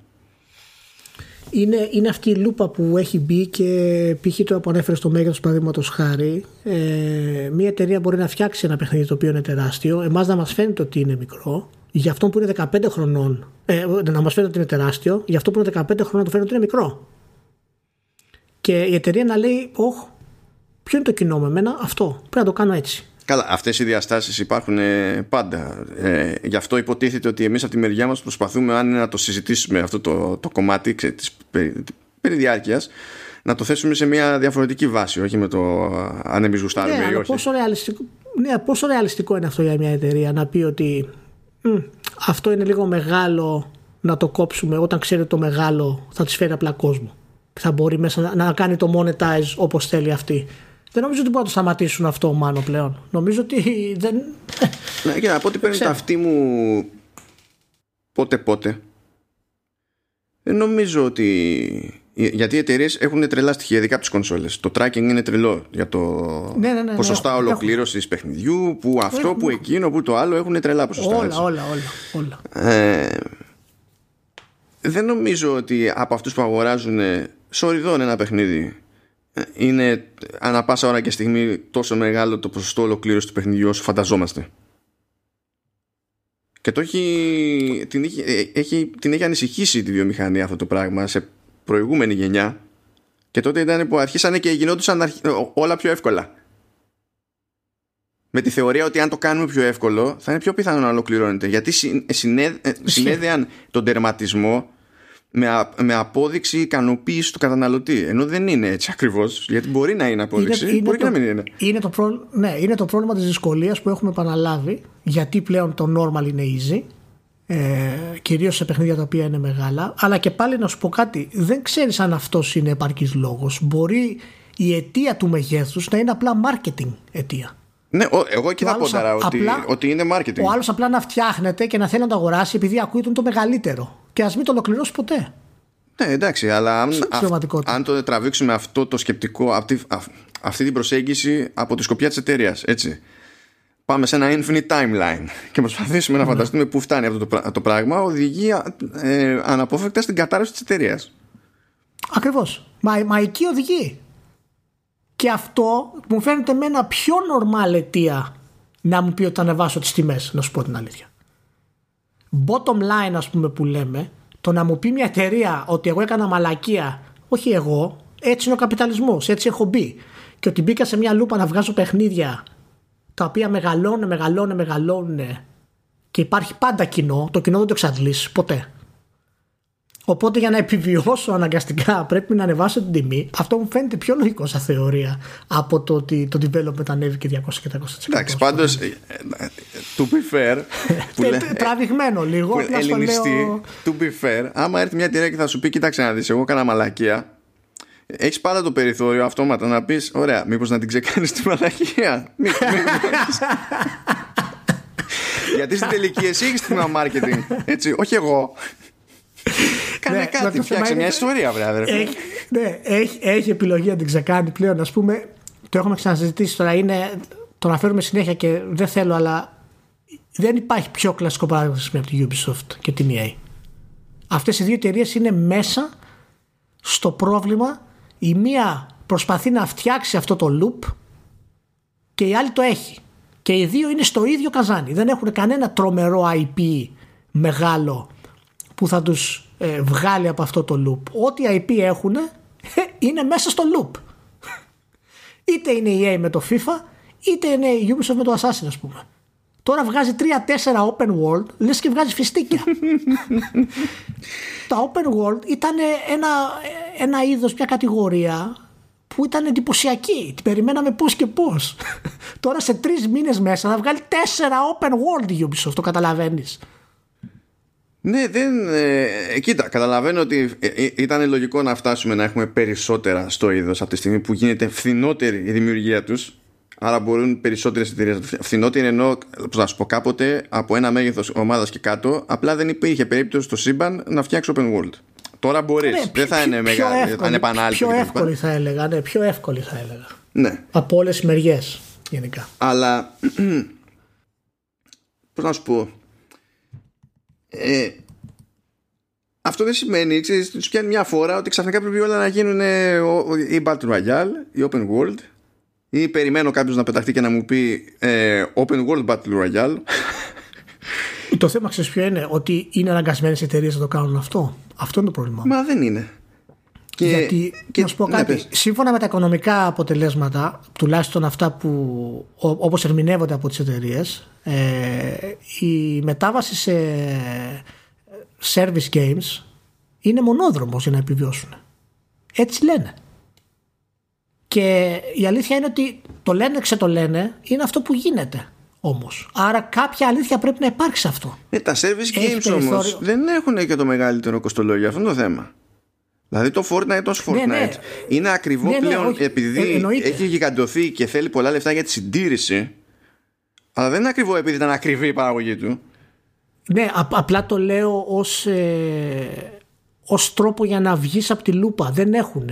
Δηλαδή για να μπορέσουν να είναι οικονομικά υγιείς έχουν φτάσει σε ένα σημείο που ο μοναδικός τρόπος είναι να έχουν τα service games. Και αυτό είναι κάτι το οποίο πιθανά έχει μια αλήθεια μέσα του. Γιατί εάν μου πεις τώρα ότι η Ubisoft μπορεί να μην βγάλει το Sanskrit για 4 χρόνια 5, θα σου πω δεν γίνεται αυτό οικονομικά. Πάει η εταιρεία. Και δεν είναι παράλογο αυτό. Δηλαδή, άμα βάλεις κάτω τα νούμερα να δεις, άμα βγάλεις τα οικονομικά της Ubisoft τα τελευταία 3-4 χρόνια και βγάλεις έξω τα Assassin's Creed, υπάρχει πρόβλημα. Καλά, ναι, ναι. Οπότε δεν ξέρω σε τι επίπεδο είναι και αυτό αληθινό, κατά πόσο είναι αναγκαία να μεταμορφωθούν σε live action games, σε live service games κάποια παιχνίδια και να επιβιώσουν κάποιες από αυτές τις εταιρείες που είναι σε αυτή τη λούπα. Κοίτα, μέχρι κάποια το κατανοώ. Ναι. Έτσι, γιατί ναι. περνάει και στην κλασική λογική στην επιχειρηματικότητα του diversification, του στυλ να μην έχω ναι. εξάρτηση από ένα μοντέλο, να μην έχω εξάρτηση από ένα προϊόν, να έχω κάποια πράγματα που το ένα, το ένα χέρι να ανέβει το άλλο κτλ.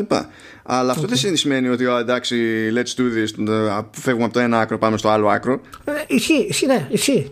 ισχύει. Και, και, και, είναι αυτό που το οποίο με τρελαίνει στο, στο, όταν συζητάμε για αυτό το θέμα. Δηλαδή, δεν έχουμε κανένα στοιχείο της προκοπής να πάρουμε θέση και να πούμε παιδιά πρέπει να γίνει αυτό για να γίνει αυτός ως αποτέλεσμα. Έστω κάτι μικρό. Όπου και να κοιτάξουμε Ρωμάνο είναι ε, μπάζι βάρκα. Δεν ξέρω το, το τι να υποθέσω. Θα, θα δούμε τουλάχιστον τι θα γίνει στη νέα γενιά. Δεν ξέρω. Τι να πω. Είναι τέλος πάντων, νομίζω το ρεζουμέ βγήκε γιατί το όλο το αντικείμενο, όλος ο στόχος της συζήτησης εδώ πέρα ήταν να φανεί ότι δεν είναι δεν είναι υπόθεση για μια απλή αντίδραση αντανακλαστική. Ναι, ναι, ότι... ναι, ναι, δεν είναι κάτι απλό, κάτι που μπορούμε να αποφασίσουμε εύκολα και θα το ξαναεπισκεφτούμε το θέμα. Γιατί όσο πλησιάζουν οι κυκλοφορίες στις νέες κονσόλες, τόσο θα μεγαλώνουν οι φήμες και μπορεί και οι πληροφορίες για, για τα θέματα αυτά. Ναι, ναι. Και ένα πάρα πολύ γρήγορο, το οποίο συνδέεται με το αμέσως επόμενο που δεν θα είναι πάρα πολύ γρήγορο. Ε, από ό,τι φαίνεται η Microsoft έκοψε τη 12μηνη σύνδεση Gold Οπότε έχουν μείνει μηνιαίες ή τρίμηνες και εξάμηνες αν κατάλαβα καλά. Τέλος του δεκάμηνη. Εντάξει, πιστεύω θέμα χρόνου. Κόψει γενικά το, το Gold. γενικά κάθε εβδομάδα η Microsoft, η Microsoft κάνει και από κάτι. Καλά κάνει. Καλά κάνει. Βγάζει ένα κομμάτι από εδώ, βγάζει ένα κομμάτι από εκεί. Το λέγαμε ότι είναι το, το όνειρό μας. Φέρτα όλα σε μία συνδρομούλα και μη μας απασχολείς. Μη μας απασχολείς. Φέρτα όλα σε μία συνδρομούλα. Τι να δούμε. Ναι, αυτό, τα, τα, αυτό είναι το ζήτημα. Τι να πω. Εντάξει, ε, φυσιολογικό μας φαίνεται. Νομίζω ότι δεν έχουμε κάποια συγκεκριμένη διαφωνία προς αυτό.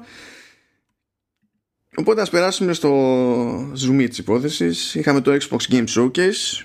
Ε, ήταν η παρουσίαση που είχε τάξει η Microsoft. Θα εστίαζε στις ας το πούμε δικές της παραγωγές ή τέλος πάντων ό,τι παράγεται υπό τη σκέπη των, των Xbox Game Studios γιατί κάποιες είναι συμπαραγωγές με εξωτερικούς και τέτοια πράγματα εντάξει, okay. Ναι. ε, είχε και τελικά λίγο third party είχε κάτι ψηλά και στο, και στο pre-show το οποίο ναι. δεν χρειάζεται να εξηγήσω τι, τι πάθαινα στο pre-show όταν δεν έδειχνε τρέιλερ του παιχνιδιού. Ξέρεις ηλία, το ξέρουν όλοι νομίζω. Δεν θα πω στη διαδικασία. θα το αφήσουμε εκεί. Εγώ απλά θεωρώ με έτσι μια μήνυ δικαίωση ότι το stream της ίδιας της Microsoft δεν περιλάμβανε το pre-show. Μπράβο. Αυτά. Ε, και επειδή αυτό περιμέναμε να δούμε από τη Microsoft στην ουσία είναι μια ε, παρουσίαση που στήθηκε με στόχο να να προσεγγίσει ένα θέμα στο οποίο, έναν τομέα τέλος πάντων, στον οποίο η Microsoft χωλαίνει εδώ και 10 χρόνια πάνετα. Που είναι τα, οι, οι δικέ παραγωγές. Οπότε είχε να δείξει κάποια πράγματα που υποτίθεται ότι είναι για φέτος. Είχε να δείξει κάποια πράγματα που υποτίθεται ότι είναι για κάποτε. Ναι. Είχε να ανακοινώσει τίτλους γιατί έπρεπε να ανακοινώσει τίτλους όλος ο κόσμος περίμενε να ανακοινώσει τίτλους τέλος πάντων για Xbox Series X έπρεπε τέλος πάντων να συμπληρωθούν και άλλα κομμάτια του puzzle. Αρκεί να μην περίμενε κανένα στη μέση ιστορίας και τέτοια, γιατί είχε προειδοποιήσει η Microsoft δεν θα έχει τέτοια η παρουσίαση. Λυπούμεθα. Άλλη φορά. Και μάθαμε στην πορεία κιόλας ότι μέσα στο έτος θα έχουμε και άλλη παρουσίαση αυτού του τύπου. Ό,τι και αν σημαίνει αυτό, το οποίο δεν είναι και παράλογο, διότι πώς θα ανακοινώσει τιμή, με tweet. Καμιά στιγμή θα κάνει κάποια παρουσίαση πάλι. Και πριν πούμε για τη Microsoft την ίδια έχω καταλάβει ότι θες να πούμε για το Yuji Naka Η αλήθεια είναι ότι χάρηκα πολύ που τον είδα το Yuji. Ε, νομίζω το τελευταίο του παιχνίδι ήταν το 17 δεν το θυμάμαι ποιο ήταν αλλά έχει περάσει καιρός που είναι ενεργός. Που είχε βγει Wii και Wii U, το θυμάμαι γιατί είχα κάνει hands-on στη Γερμανία και ήταν καταδικασμένο στο τέλος του Wii U ήταν ο καημένος. Ε, και ήταν πολύ, ήταν πολύ ευχάριστη έτσι, έκπληξη. Και φαίνεται ότι θα είναι ένα πολύ χαροπό και ενδιαφέρον παιχνιδάκι. Μου άρεσε πάρα πολύ η απλότητα και η αθωότητα των Ιαπώνων You control a character and you must save him from his negative feelings. Ένα παιχνίδι που δεν είναι για μένα. Ναι, φέρνει μια φέρνει μια, μια ρέτρο έτσι γεύση στην, ε, στη Microsoft και πάντα η Microsoft έχει αυτό το θεματάκι της με την ιαπωνική ας πούμε παραγωγή ε, και μου άρεσε, μου άρεσε. Η αλήθεια είναι θα προτιμούσα φυσικά να είναι στο, στο κανονικό show αλλά εντάξει τώρα αυτές είναι για, για, για λόγους prestige αλλά τέλος πάντων δεν θα είναι διαθέσιμο στο Game Pass και οπότε δεν το βάλανε εκεί το καταλαβαίνω. Ναι και να πούμε ότι γενικά αυτό θα είναι διαθέσιμο παντού στην πραγματικότητα. Δηλαδή από formats. Ναι, ναι. Ε, είναι PS4, PS5, Switch, Xbox One, Xbox Series X PC δηλαδή παντού. Είναι ο πρώτος τίτλος ε, ενός νέου label της Square Enix.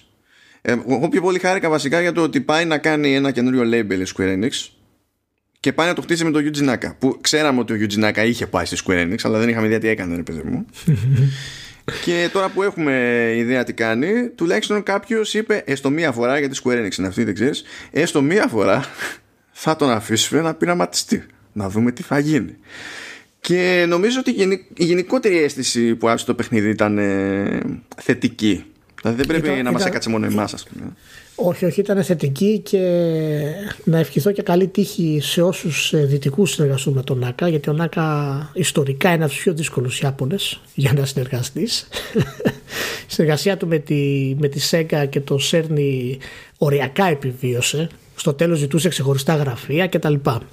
Δεν άντυχε καθόλου τη, την κουλτούρα την αμερικάνικη και το στυλ.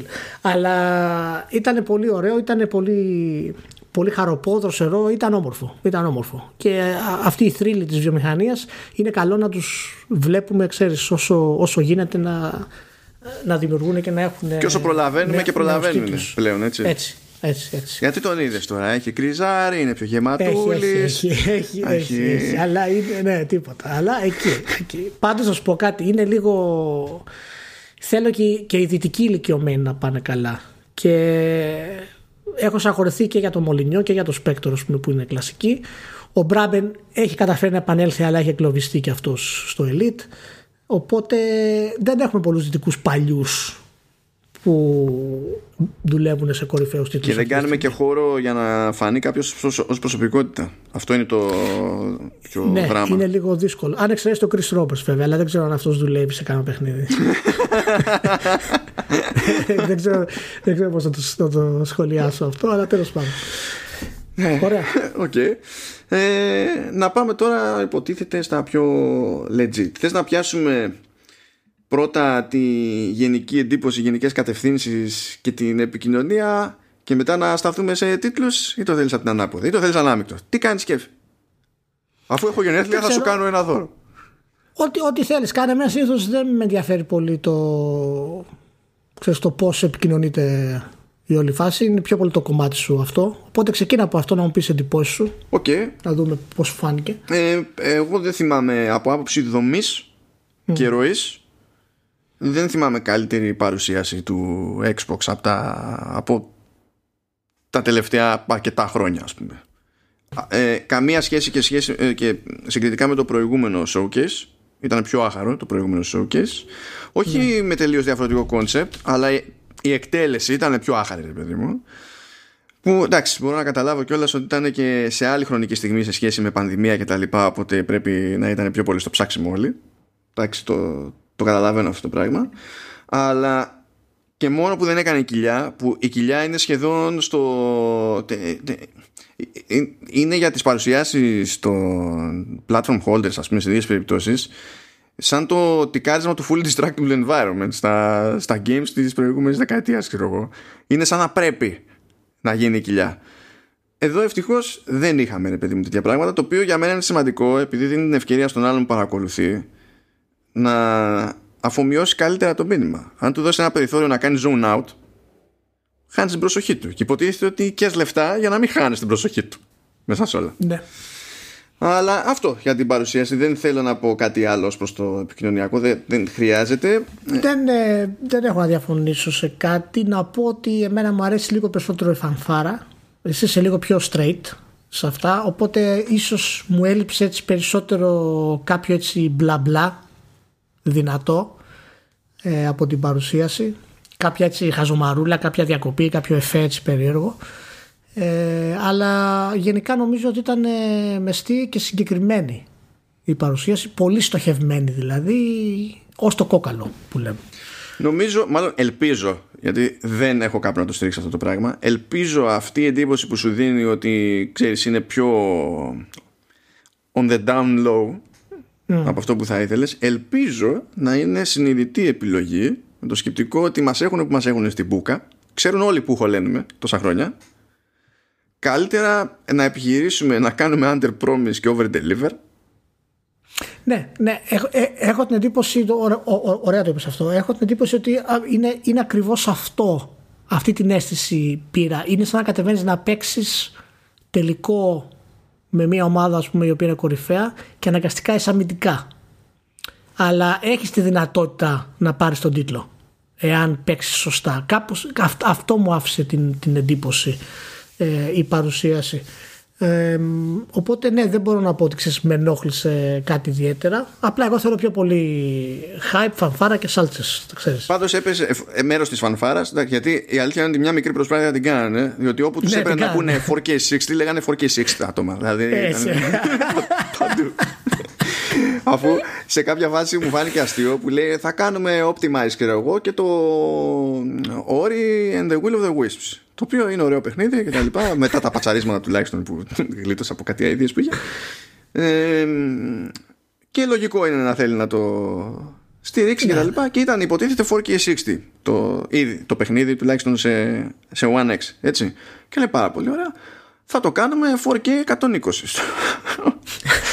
και κάνανε οι τύποι super slow-mo με διαχωριστική γραμμή για να σου δείξουν Ναι, τη ναι. διαφορά στην καθαρότητα της εικόνας και του animation ανάμεσα στα 60 και τα 120 Το οποίο, συγγνώμη, αλλά εγώ δεν το είδα τόσο καθαρά ω πω αλήθεια στην τηλεόραση μου. Που έχει και 120 Hz η ήτρια. Δεν δεν μου φάνηκε πολύ καλά. Τι να πω. Μπορεί να είμαι και τυφλός.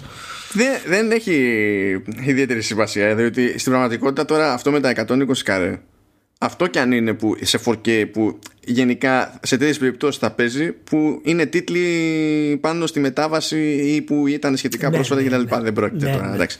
Είναι, δια- είναι συγκεκριμένη. Ενώ το 4K60 το λένε με πιο straight face, ρε παιδί μου. Δηλαδή μπορείς να Ω, καταλάβεις βέβαια, γιατί ισχύει εδώ και εκεί. Και... Ναι, ναι. Σα- σα- Θα δούμε αν ισχύσει συνολικά. Εγώ κρατάω το καλάθι μου μικρό για αυτό το πράγμα, στο έχω ξαναπεί. Άλλο ένα σημείο Αλλά ήτανε- που ήταν αστείο σε αυτό Ναι. τέτοιο θέμα, συγγνώμη, ήταν. Ε, ε, καινούριο Forza, εντάξει. Η αλήθεια είναι ότι εγώ περίμενα να είναι σε ετοιμότητα το καινούριο Forza για το λανσάρισμα. Ενώ αυτοί είπανε είναι in development και γιούχου. Ναι. Αλλά σου δείχνει λίγο αυτό που είναι περίπου tech demo και σου λέει και καλά αυτό είναι real time και είναι 4K 60 HDR ray tracing. και πάλι και γέλαγα πάλι. εκεί. Ε, ναι. Ε, Οκ.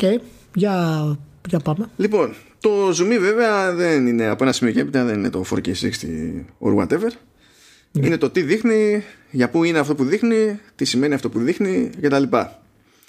Και είναι ακόμα σε μεταβατική περίοδο η Microsoft. Είναι χαρακτηριστικό ότι ε, είχε να μας δείξει το Psychonauts 2 το οποίο πρώτον πήγε αντί για, έφυγε από το 2020 που θα έβγαινε και πήγε στο 2021 για να προλάβουν να κάνουν optimize για το Series X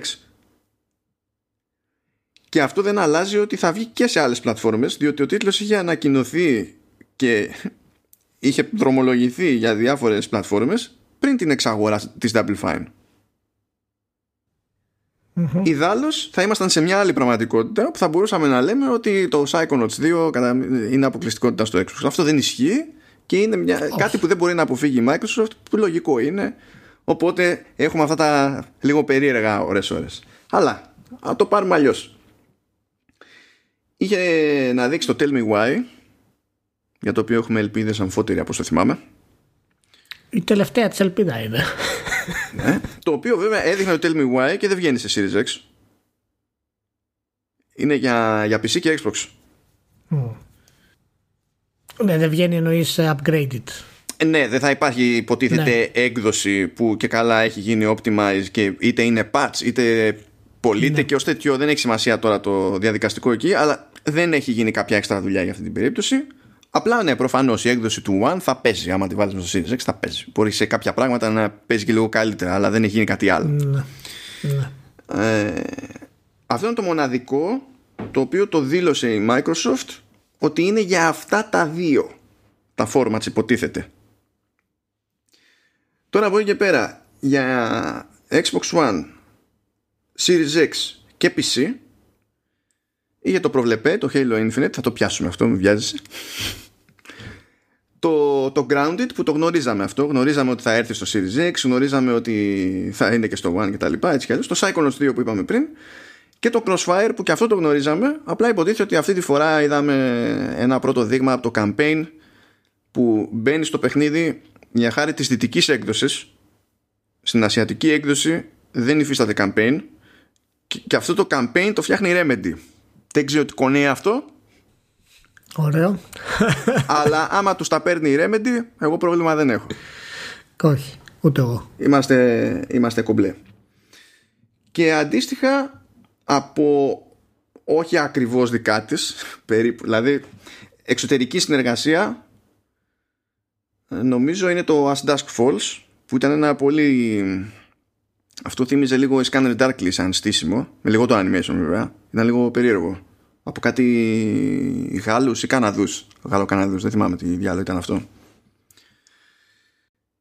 Και από third party πάλι για One Series X και PC ήταν το Tetris Effect Connected. Θέλω να πω ότι όταν έδειχνε εκεί τα τετραγωνάκια με τις διάφορες φάτσες μόλις ε, μόλις εμφανίστηκε η φάστα του Mizuguchi δεν με ενδιαφέρει τι θα ακολουθήσει Ήταν, ή- Κατευθείαν κολλάς. ναι, ο- είναι pre-order δεν, ναι, μην μου πεις τι είναι στείλει link Αυτό. Ναι. Mizuguchi. Έχω πρόβλημα με το Mizuguchi. Τι να κάνω. Και το The Gang, το οποίο είναι καινούριο, είναι στην ουσία τίτλος που είναι cross-gen ε, αλλά νομίζω ότι και αυτό έχει ένα ενδιαφέρον διότι είναι από τους τύπους των Steam World και σε αντίθεση με εκείνα τα παιχνίδια που τους έχουν πάει πολύ καλά και τους έχουν πάει καλύτερα σε συστήματα Nintendo παρά οπουδήποτε αλλού ε, ναι. ήταν πιο φθηνές παραγωγές βασίζονταν σε pixel art και τα λοιπά ενώ αυτό δείχνει τέλος πάντων να έχει πέσει και κανένα φραγκάκι παραπάνω. Ναι. Δείχνει, δείχνει ότι υπάρχει ανάπτυξη από πίσω. Έχει πάει, έχει πάει μέσα δεν είναι απλά by, by the numbers που λέμε ναι και υπήρχε και το Fantasy Star Online 2 New Genesis, το οποίο στην πραγματικότητα δεν μετράει σε εμάς, γιατί ανακοινώθηκε μόνο για Βόρεια Αμερική. Δεν το καταλαβαίνω αυτό. Πραγματικά δεν το καταλαβαίνω. Είναι η δεύτερη φορά που γίνεται με Fantasy Star Online σε Xbox με τη Sega και είναι μόνο για Βόρεια Αμερική. Δεν... Κατηγορώ τη Sega εγώ.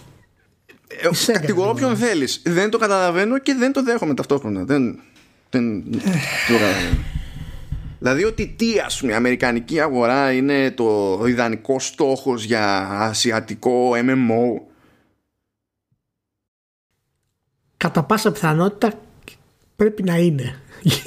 Ξέρω, δεν έχω τι άλλο να σου πω γι' αυτό. Πάντως σε αυτές τις περιπτώσεις συνήθως εάν όντως κάτι πάει καλά έρχεται και στην Ευρώπη μετά. Θα το δούμε βέβαια αυτό. Αλλά γενικά τα ανατολικά RPGs MMORPGs είναι λίγο περίεργα στη Δύση.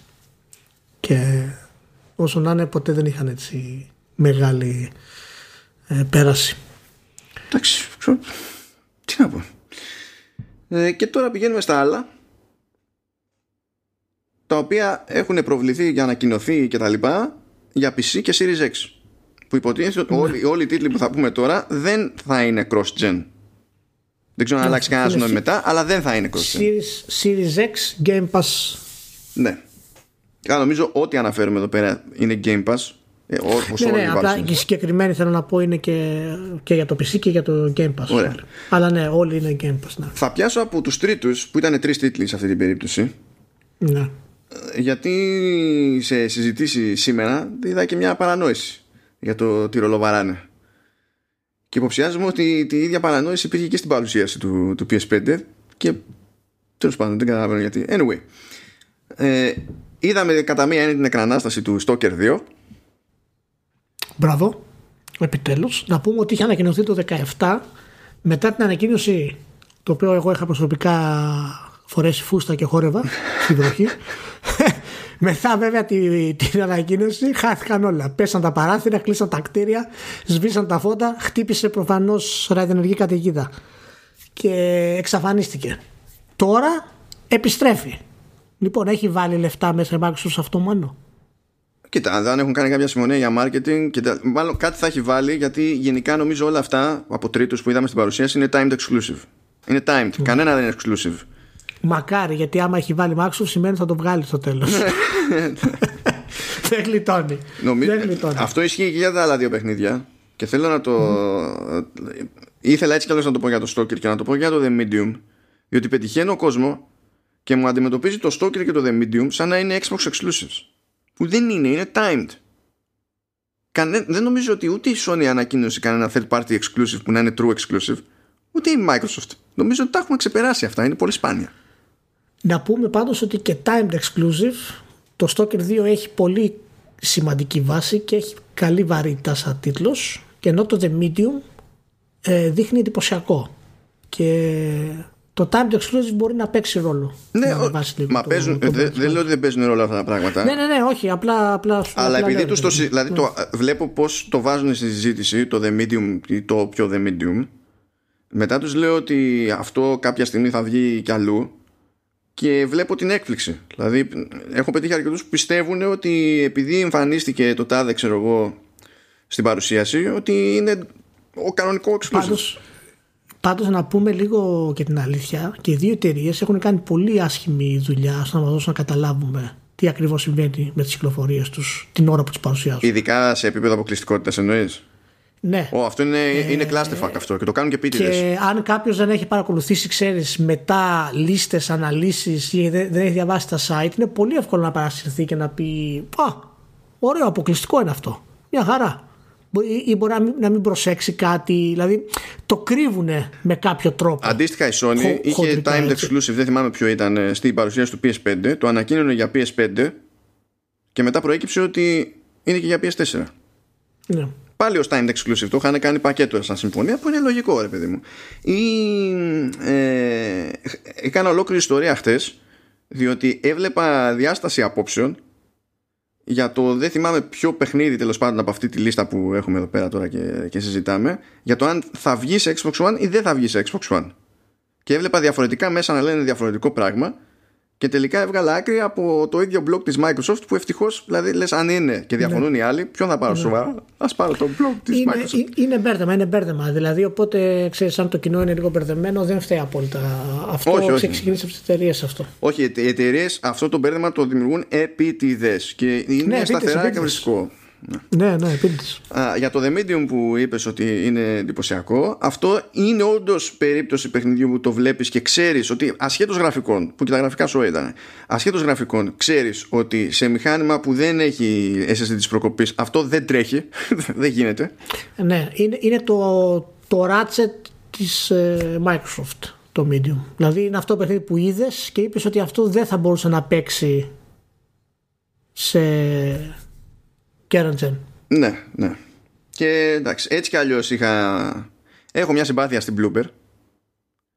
Μου είχε κάνει τη ζημιά όταν το ανακοίνωνε και έλεγε μπλα μπλα ε, δεύτερο μουσικοσυνθέτη Σακύρα Γιαμάοκα λέω τώρα Ε, άμα πήρε το, καταρχάς να πω κάτι με το που άκουσα εγώ με το που είχα μάθει την Γιαμαοκά είχα, δεν, δυσκολεύομαι.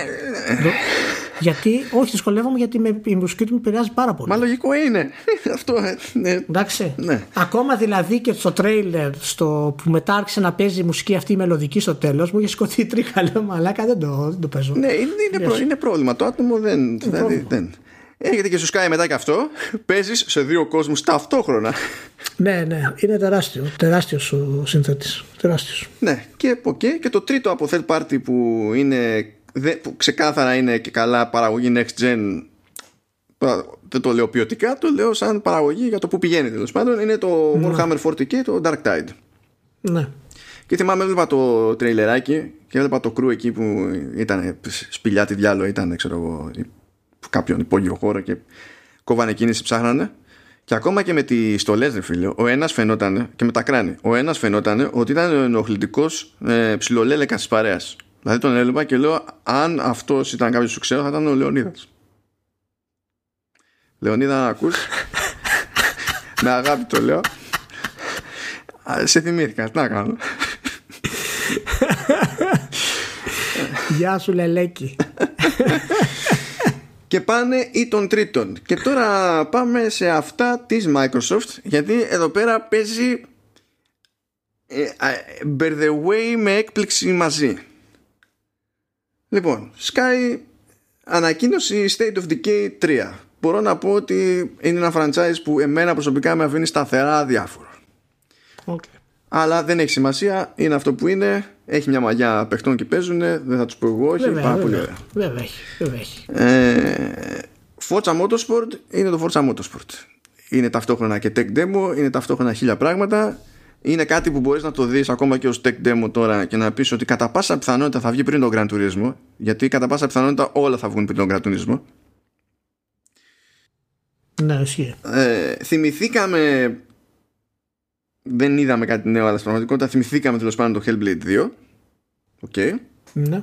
το οποίο ήταν γνωστή ποσότητα.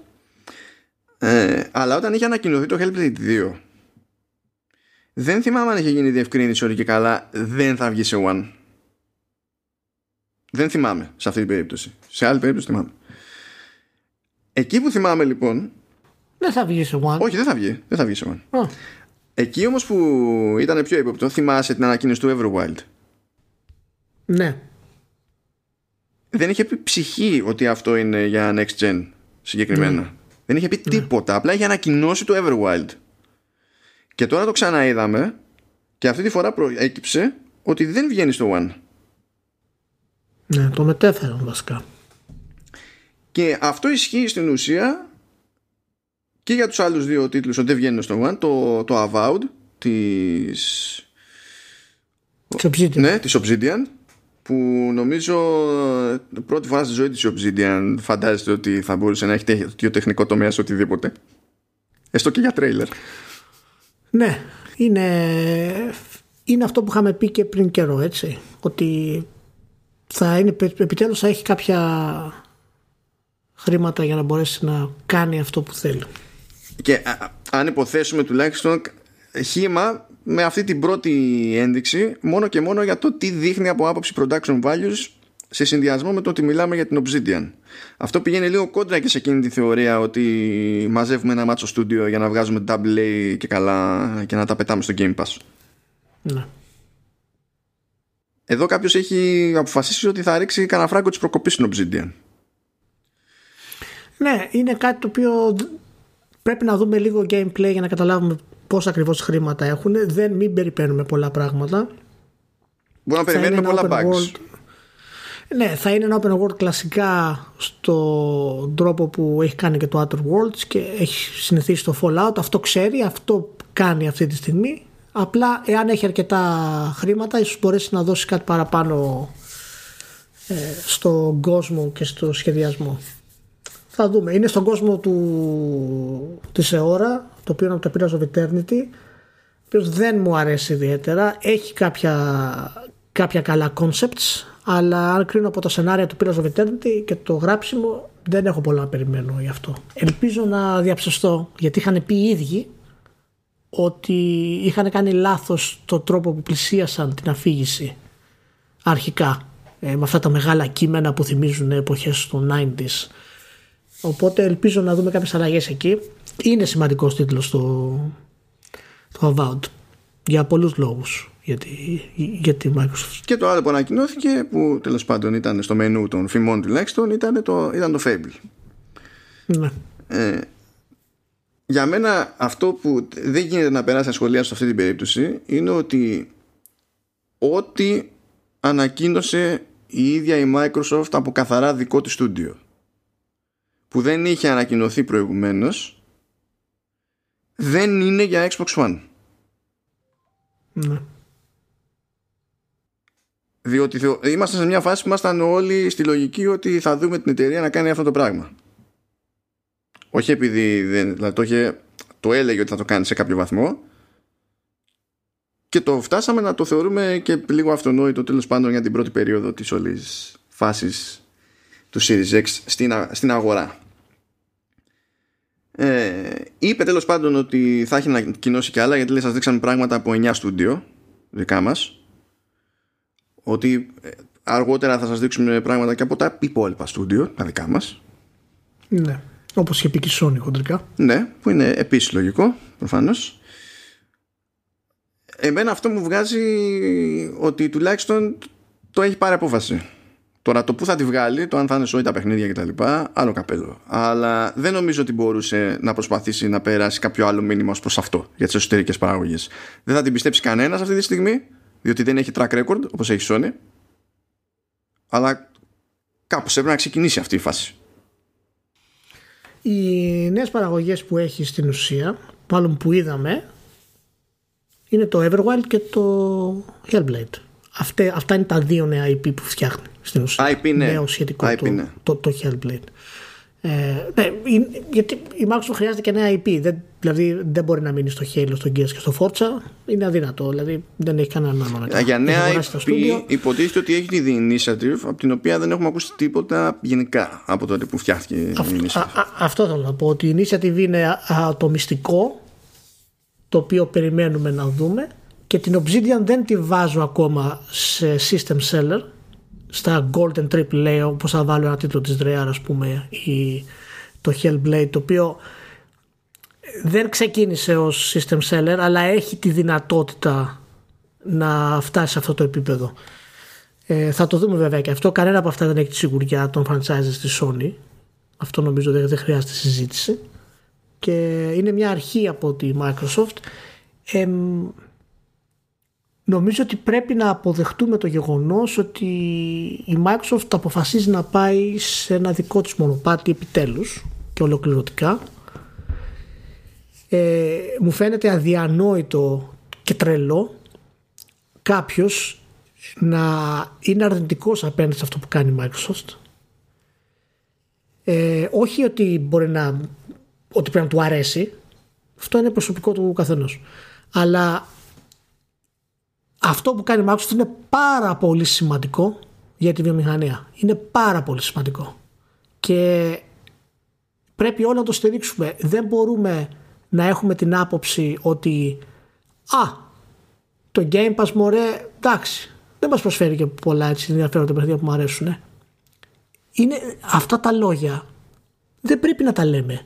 Πρέπει να, δηλαδή, να ζητοκραυγάζουμε που τόσοι τίτλοι θα είναι διαθέσιμοι σε τέτοια τιμή και αν δεν σου αρέσουν τι σε ενοχλεί να ζητοκραυγάσεις για αυτό το πράγμα; Έχει, ε, έχει πλάκα αυτό διότι ξέρεις ότι αντανακλαστικά ο κόσμος θα γκρινιάξει για την ενδεχόμενη άνοδο τιμή στα games και ε, ένα μέρος του ίδιου ακριβώς κόσμου ας πούμε θα μπει στη διαδικασία και θα μειώσει ένα, ένα μοντέλο πρόσβασης σαν το Game Pass παρότι είναι φωσφανάρι ότι δίνει το περιθώριο σε κάποιους να παίξουν πράγματα που ίσως να μην μπορούσαν καν να αγοράσουν. Είναι τόσο δύσκολο κάποιος να σταματήσει να σκέφτεται από το θέμα, στο θέμα της κόντρας και ποιος είναι πρώτος ή δεύτερος και να χαρεί απλά και μόνο ότι μια υπηρεσία θα δίνει κορυφαία παιχνίδια και πάρα πολλά και διαφορετικά παιχνίδια σε μια τιμή η οποία πριν τρία χρόνια όλοι λέγαμε τι ωραία που θα ήταν να υπήρχε αυτή η επιλογή. Γιατί το κάνει ο κόσμος αυτό, τι έχει πάθει με αυτό το πράγμα; Είμαστε τόσο συνηθισμένοι να δίνουμε 60 και 69 ευρώ για τα παιχνίδια και μας φαίνεται... Δεν το καταλαβαίνω ρε μόνο. Δεν ξέρω. Και... Δηλαδή... Δεν ξέρω. Και διαφωνώ και με το σκεπτικό ότι μπλα μπλα αυτό είναι ένα απλό Netflix. Συγγνώμη, στο Netflix μπορώ να αγοράσω κάτι. Ναι, επίσης, ε, ε, επίσης να σε ρωτήσω κάτι. γιατί, εάν το πούμε αυτό, γιατί αυτό είναι αρνητικό; Ναι, δεν ξέρω. Απλά θέλω να σου πω ότι για μένα το, το Game Pass μου δίνει μέσα σε όλα, σε, σαν καταναλωτή, μου δίνει και επιλογές για το πώς θα καταλήξει στα χέρια μου το παιχνίδι που δεν μου δίνει το Netflix και για κάποιο λόγο το, η προσέγγιση ταυτίζεται με αυτή του Netflix και θεωρείται και αυτονόητο ότι ε, και συνήθως με τρόπο ξέρεις δικτικό τους στείλει ότι εντάξει ξέρω εγώ απλά Netflix ναι γιατί, γιατί πρέπει να είναι αρνητικό να γίνεις η μεγαλύτερη συνομιλική υπηρεσία στον κόσμο; Δεν το, δεν, το, δεν το πιάνω αυτό. Δεν το πιάνω αυτό. Εάν αυτός είναι ο σκοπός εταιρείας και το καταφέρει, θα δίνει κάτι σε μια πληθώρα από ανθρώπους που δεν μπορούν να είναι hardcore, να παίρνουν παιχνίδια σαν εμάς ή να τα παίρνουν επειδή είναι η δουλειά τους και να απολαύσουν παιχνίδια με τα παιδιά τους τα οποία δεν θα βλέπανε ποτέ και να τα βάλουν στον κόσμο των, ε, των games με έναν τρόπο το οποίο δεν θα μπορούσαν ποτέ αλλιώς να μπουν. Γιατί ένας γονιός, ένας μέσος γονιός που θέλει να αγοράσει στο παιδί του ένα παιχνίδι, θα πάρει ένα και δύο παιχνίδια και τέρμα. Αυτά γιατί κοστίζουν 100 και 120 ευρώ. Ναι, και Σκέψου στο Game μην Pass. κάνουμε ότι δεν τα θυμόμαστε γιατί τα έχουμε περάσει όλα αυτά τα πράγματα. Έτσι. Ισχύει. Σκέψου να είσαι στο Game Pass με το παιδί σου και την οικογένειά σου και να αράζεις και να κατεβάζεις πέντε παιχνίδια για το παιδί σου να τα δοκιμάζει, να δεις τι του αρέσει και να είναι αυτό το πράγμα άνετο και εύκολα προσβάσιμο. Ακόμα και αν κάποιος δεν αρέσει στην, στην υπηρεσία, δεν είναι δυνατόν να δω κάποιον να μην σχολιάζει θετικά για αυτό που κάνει η Microsoft για τη βιομηχανία. Είναι πραγματικά για μένα, με βγάζει εκτός αυτού και δεν μιλάω μόνο για τους ανθρώπους οι οποίοι είναι πραγματικά φανατικοί ας πούμε της Sony, της Nintendo ή της Microsoft ανάποδα και κράζουν τις εταιρείες και δεν βλέπουν τίποτα μπροστά τους. Αυτοί είναι, δεν σώζονται, είναι σε άλλο επίπεδο. Αλλά γενικά μιλώντας, τι να σου πω, ρε Μάνο, ε, δηλαδή πρέπει να καταλάβουμε ότι αυτή η τροπή που παίρνει η Microsoft αυτή τη στιγμή, εάν δεν τη στηρίξουμε, θα υπάρξει πρόβλημα. Γενικά. Καλά, δεν ξέρω αν θα υπάρξει πρόβλημα, αλλά το θέμα είναι ότι εγώ περιμένω και από τον καταναλωτή που υποτίθεται ότι είναι και λίγο μέσα στα πράγματα. Δεν λέμε για τον τελείως περαστικό, έτσι. Να τουλάχιστον όταν περνάει κάτι από μπροστά από τα μάτια του, ρε παιδί μου, να κοντοστέκεται λίγο και να προσπαθεί να υπολογίσει αν είναι κάτι προς το συμφέρον του ή όχι του τουλάχιστον να σε αφαιρώσει αυτό το λίγο χρόνο, για αυτή τη, τη, τη Ναι, λίγη αλλά να σου πω ενέργεια. κάτι, ακό- ακόμα και αν μην είναι στο συμφέρον του, είναι τόσο δύσκολο να ζητοκραυγάσει για το συμφέρον του άλλου. Είναι τόσο δύσκολο αυτό σαν άνθρωποι να το κάνουμε αυτό το πράγμα. Ε, προφανώς Πρέπει είναι. οπωσδήποτε να βγάλουμε. Την... Ναι, ίσως δεν ξέρω. Πρέπει να βγάλουμε την αρνητικότητα επειδή δεν μας αρέσει εμάς. Όταν εκφυλίζει τη συζήτηση και φτάνει στο. Ναι, αλλά α, α, δεν υπάρχει περίπτωση να βγει πρώτη ούτε φέτος. Φέτος, αυτή τη γενιά η Microsoft. Ε, συγγνώμη, η αγορά αυτή έχει φτάσει ότι είναι τόσα λεφτά και ζουν και οι τρεις και ζουν μια χαρά και οι τρεις και πρώτος είναι ένας. Ποιο, δηλαδή, γιατί, ποιο, γιατί να τα βάψει κάποιος μαύρα, δεν, δηλαδή δεν χρειάζεται να βγει πρώτη η Microsoft. Τώρα, άμα βγει, χαίρομαι πολύ. Αλλά δεν χρειά... είμαστε σε μια φάση σαν αγορά που δεν χρειάζεται κανένας να βγει πρώτος για να επιβιώσει. Κανένας. Μετά, ναι, και είναι φοβερό όταν κάποιος δεν βλέπει πόσο απίστευτο είναι αυτό για μια αγορά. Μια αγορά η οποία δεν έχει Windows. Δεν έχει μονοπόλιο. Μια αγορά η οποία μπορεί να πετύχουν τρεις εταιρείες τέτοιου μεγέθους σε τέτοιο επίπεδο. Και να κερδίσουμε εμείς. Και είναι φοβερό γιατί η Microsoft προήλθε από μια γενιά Ερμάνο η οποία εγώ δεν πίστευα ότι θα επανέλθει. Και όχι μόνο έχει επανέλθει, έχει και όραμα συγκεκριμένο. Ναι, ήταν ε, βασικά και στις δύο. Νομίζω ότι στη βιομηχανία, τη, έστω ότι. Τέλος πάντων. Ας, ας μείνουμε λίγο στη 3D εποχή. Στο περίπου. Ναι, ναι, μοντέρνα εποχή. Ότι το.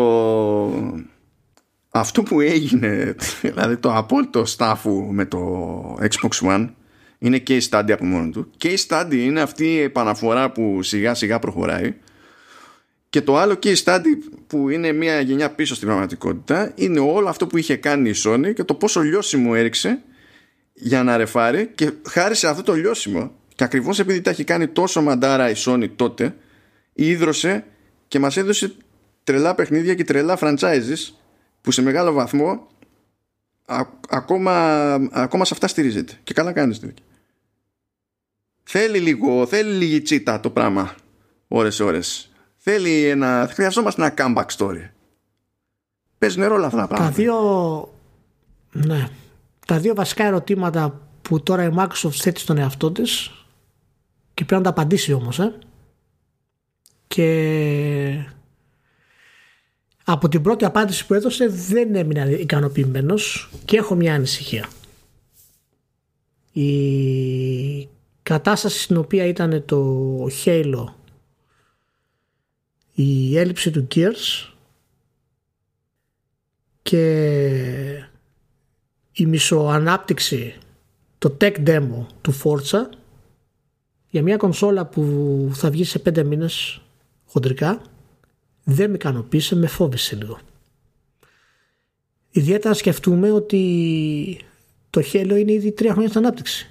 και είναι και τίτλο, είναι και παραγωγή cross-gen και φαίνεται και δεν φαίνεται επειδή είναι τα γραφικά φαίνεται για άλλους λόγους που εκεί πέρα Ναι, είναι το, ναι. το πραγματικό το zoom μακάρι να ήταν τα γραφικά Ε, ναι, τα γραφικά δεν θα τα δούμε τώρα full βέβαια. Εννοείται. Με, εμένα με, με- λίγο με, ξέρεις, με χάλασε, με ανησύχησε ότι δεν είναι σε, σε καλή ετοιμότητα αυτό που είδαμε. Δηλαδή ακόμα και η παρουσίαση του Χέλο ε, ήταν ε, βεβαιασμένη. Ήταν ήταν λίγο νερόβραστη Καθόλου τέλος καλά. πάντων ήταν λίγο περίεργη ναι, κ- κ- καθόλου καλά σκηνοθετημένη. Δεν ξέρω βέβαια κατά πόσο ε, ε, έπαιξε ρόλο το ότι γιατί εντάξει, δεν ήταν σε εκείνο το stream αλλά κάθισα και το είδα το pre-show προφανώς είχε γίνει κονέ για το pre-show για να σπρώχνουν με κάθε ευκαιρία με άπειρες αναφορές και άπειρες χαριτομενιές στο Halo Infinite Ναι, οκ. ναι, είναι ένα από τα system seller τους βέβαια. το, οποίο είναι λογικό σαν σκέψη αλλά αυτό το σπρώξιμο στο pre-show ήταν μια ιδέα έτσι, έτσι όπως έγινε Δηλαδή θα έπρεπε και η Microsoft γιατί δεν έγινε χωρίς να το ξέρει η Microsoft δεν έγινε στην τύχη αυτό το πράγμα σχεδιασμένα αυτά τα πράγματα ήθελε άλλο μαγείρεμα τώρα το, το Infinite για το, για το σπρώξιμο Ε- είναι, είναι, είμαι απόλυτα σύμφωνος με το όραμα της Microsoft, με την ταυτότητα της Microsoft, το τι θέλει να κάνει. Ανησύχησα λίγο με τις πρώτες της παρουσιάσεις, γιατί είναι στην ουσία πρώτη φορά που μας δείχνει ε, πράγματα από το όραμά της έτσι χειροπιαστά. Ε, μιλάω για τους first party, έτσι. Ναι ναι Ο, οπότε κρατάω λίγο μια μικρούλα πισινή επειδή είναι κονσόλες πολύ κοντά στην κυκλοφορία. τα third parties και τα υπόλοιπα φάνηκαν πάρα πολύ ok. Ε, Game Pass και φυσικά 4K60 και όλα τα συναφή, το Smart Delivery, όλα αυτά τα πραγματάκια καταλαβαίνουμε είναι το βασικό της πακέτο εκεί που θέλει να μας πάει ε, και ελπίζω δηλαδή να τα καταφέρει. Υπάρχει μια ερώτηση στο, στο τι μπορεί να κάνει με το Halo πλέον. Είναι, είναι το Forza ό,τι και να είναι θα κάνει αυτό που είναι γιατί αυτοί που το παίζουν είναι συγκεκριμένοι που παίζουν το, το Forza είναι δηλαδή πορωμένοι δεν αλλάζει αυτό είναι κάτι σαν το FIFA ας πούμε. Ε, υπάρχει ερωτήματα για το Halo υπάρχουν ερωτήματα για το Gears of War το που θέλει να πάει με αυτά τα πράγματα και το Infinite με εντυπωσίασε από την έννοια ότι είναι ανοιχτός κόσμος, θα έχει πάρα πολύ ωραίες μάχες, αυτό είναι σίγουρο δεδομένο. Αλλά εγώ θα σου θέσω το ερώτημα, μήπως είναι καιρός ή ήταν καιρός να κάνουν ένα reboot όπως έκανε το, το God of War η Sony και να πούνε ότι θα χαραμίσουμε 3-4 χρόνια και να κάνουμε reboot; Ε, κανονικά ναι. Αλλά εφόσον πριν από κάποια χρόνια πήραν την απόφαση που πήραν, ξεκινήσαν να στείλουν μηχανή με ένα συγκεκριμένο concept και, και, και από ένα σημείο και έπειτα λες τώρα το παντρευτήκαμε. Υπάρχει πιθανότητα για reboot από πίσω όμως όταν αρχίσει η ανάπτυξη νέας κονσόλας κανονικά; Το έχουν αυτό μέσα τους να πάρουν αυτό το, αυτό το ρίσκο ή θα το θεωρήσουν ότι είναι too much και ότι θα πάμε στο κλασικό μας μοτίβο, ας πούμε; Νομίζω είναι too much θα το θεωρήσουν ότι είναι too much τουλάχιστον μέχρι να δούνε ότι τους βγαίνει κάτι με άλλο IP καινούριο. Να πούνε ότι έχω ένα δηλαδή πριν είχα Forza Gears Halo.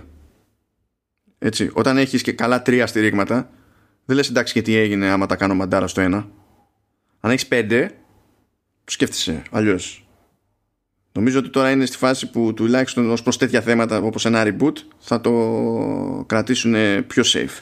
Έχουν κάνει γενικά όλη αυτή η φάση που έχει παίξει με το Master Chief Collection ε, είναι μια έτσι σταθερή θετική εντύπωση αλλά έχουν το πρόβλημα ότι σαν από, στο μαρκετάρισμά του έτσι το Halo σαν franchise σαν όνομα έχει ξεφουσκώσει στη συνείδηση του gamer. Και ό,τι και αν είναι αυτό το πες ότι βγαίνει το Halo Infinite το πιάνουμε και ό,τι άλλα κουσούρια και να έχει είναι ό,τι καλύτερο υπήρξε ποτέ. Εντάξει πάντως πωλήσεις δεν έχει πάει, δεν έχει πάει άσχημα πωλήσεις. Δεν έχει πάει ιστορικά καλά. Ε, όχι, αλλά νομίζω Halo, και, ε, Halo 4 και Halo 5 εντάξει, κάνανε σχετικά χαμηλές πτήσεις. Όχι αποτυχημένες πτήσεις, αλλά σχετικά χαμηλές πτήσεις. Κοίτα, σκέψου ότι πήγε, μιλάμε για 2001 το Halo είχε 5,5 εκατομμύρια, το 2004 το Halo 2 8 plus, το 2004 έτσι, και το, και το 2007 14,5 το Halo 3. Ε, ε, ναι. Εκεί τότε ήταν οι καλές εποχές. Νομίζω παίζει να μην έχει ξανά τέτοια νούμερα. ODST, ναι, ODST 635 Halo Reach 9,87 το anniversary του Combat Evolved 2,43 Halo 4 9,75 Master Chief Collection 3,13 και Halo Guardians 5 Plus δηλαδή δεν, δεν έχει πρόβλημα στις πωλήσεις, αλλά έχει πτωτική πορεία. Ναι, και δεν είναι αυτό που ήταν. Είναι πρόβλημα, ναι. Δηλαδή, όταν ναι. βλέπουμε τις εκρήξεις στην ναι. εποχή του Halo 2 και του Halo 3, θυμάσαι πώς ήταν η αγορά, τι προσμονή είχε, έπαιζε hype. Έχει ξεφουσκώσει αυτό το πράγμα. Οπότε για μένα, δηλαδή το λέγα και με το. Είχα μια συζήτηση με τον Φωκίνο, τον Χαροκόπο, και λέγαμε ακριβώς αυτό. Ότι έτσι όπως είναι τα δεδομένα της αγοράς, ό,τι παιχνίδι και να είναι το Halo Infinite, πραγματικά να είναι ότι καλύτερο υπήρξε ποτέ, δεν μπορεί να σταθεί σε hype δίπλα στο Miles Morales που είναι στις πλάτες του προηγούμενου παιχνιδιού που έκανε και καλή πορεία και πολύ καλή εντύπωση και τις πλάτες της Marvel γενικότερα γιατί σε επίπεδο pop culture έχει μια δύναμη που σε αγγίζει και μια τέτοια περίπτωση.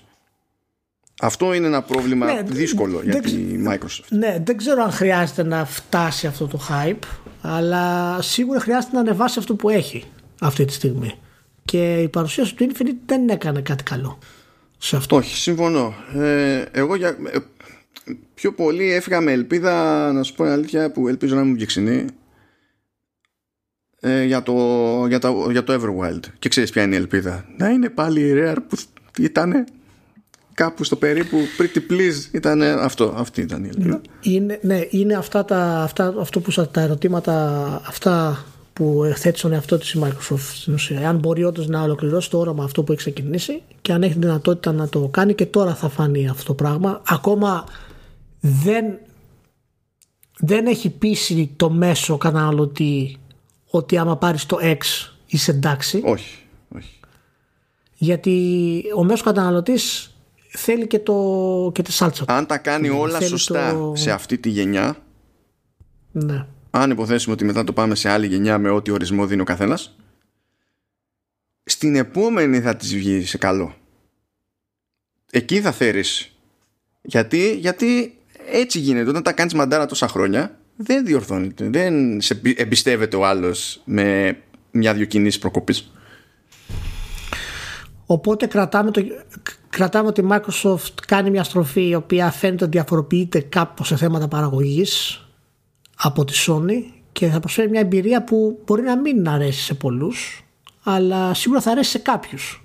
Και μέσα από αυτό θα μπορέσει να βγάλει επιτέλους δύο-τρία παιχνίδια που να φτάσουν το hype της κονσόλας ε, στα ύψη που μπορεί να φτάσει ένα God of War ή ένα Last of Us στη, στη Sony. Εκεί γύρω εννοώ όχι απαραίτητα το ίδιο γιατί αυτά παίρνουν χρόνο για να χτιστούν. Ε, ε, ε, ένα, ένα, μια σημείωση μιας και παραπονιόμασταν ότι το Gears Tactics δεν βγαίνει. Γιατί, γιατί δεν βγαίνει σε, και σε κονσόλα; Ναι, ναι, ναι, τελικά θα βγει. Και α, άλλο ένα μπέρδεμα στην επικοινωνία. Λέει ότι θα έρθει μέσα στο 2020 και λέει θα είναι optimized for Xbox Series X. Και ενώ δεν το λέει, δεν θυμάμαι πού το βρήκα, ε, θα βγει γενικά σε Xbox. Δεν είναι ότι θα βγει μόνο σε Series X. Ναι. Τέλος πάντων είναι το, ένα και μοναδικό ε, νέο στο μέτωπο του ναι. Gears γιατί το, το παντσάρισμα του Gears 5 δεν το πιάνω το ίδιο αυτό το θεωρώ λίγο πιο εξέλιξη στην όλη φάση και μια, ναι. και μια τελευταία έτσι σημειωσούλα γιατί είναι ένα σημείο στο οποίο διέφερε αυτή η παρουσίαση από την παρουσίαση της Sony όχι ότι δεν καλά αυτό σημαίνει κάτι συγκεκριμένο αλλά είναι μια διαφορά στάσης ενώ η Sony αφιέρωσε χρόνο στο να δείξει διάφορα indies σε αυτή την παρουσίαση η Microsoft έκανε αναφορά ότι έχουμε 15 που είναι timed exclusives αλλά δεν τους έδωσε ξεχωριστά χώρο και χρόνο. Παρότι, παρότι συγγνώμη είναι timed exclusives 15 ναι. δεν είναι και αμέλητη ποσότητα και είμαι και στη φάση που αναρωτιέμαι αν πλέον το ότι ξαφνικά, γιατί τόσα timed exclusives δεν τα πετύγαινε η Microsoft με τουφέκι, με, μαζεμένα για μια συγκεκριμένη περίοδο, ξέρω εγώ. Ε, είμαι με την απορία για το αν έχει πλέον ένα τέτοιο περιθώριο να μαζέψει τόσα timed, έστω και σε indies, χάρη στο τι επίδραση έχει το Game Pass στον indie dev. Νομίζω ότι το, το Game Pass θα είναι η, το, ένα σημαντικό κλειδί για τους indies γενικά και όχι απαραίτητα με το τι θα κυκλοφορούν αλλά και την επιβίωσή τους γιατί θα είναι πολύ πιο εύκολο να, κάποιος να δει τους τίτλους τους ε, στην υπηρεσία από ότι απλά να τους κυκλοφορήσαν μόνοι τους. Έχει πολλά καλά η όλη φάση. Λοιπόν, ε, περιμένουμε για τα επόμενα και περιμένουμε να δούμε τι άλλο θα μας παρουσιάσει η Microsoft μέχρι το, το τέλος. Να είστε καλά που είστε μαζί για μια ακόμη φορά. Ξεπεράσαμε τα όρια λίγο πάλι, αλλά καταλαβαίνετε ότι είχαμε συζητήσεις πολύ ενδιαφέρουσες. Αυτό είναι το τελευταίο κανονικό επεισόδιο Vertical για το καλοκαίρι. Θα έχουμε ένα ξεμπάρκο που θα είναι αφιερωμένο σε The Last of Us Part 2, όπως είχαμε προειδοποιήσει την προηγούμενη φορά. Ακριβώς. Οπότε επισήμως να είστε όλοι super, να περάσετε ένα super καλοκαίρι. Να προετοιμαστείτε γιατί η νέα γενιά θα είναι καυτή σαν πυρωμένο σιδερό ηφαιστείου. Μάλλον. Πώς φάνηκε; Ποιητικό. Ναι. Ποιητικό. Λοιπόν, να είστε όλοι καλά. Τσαου.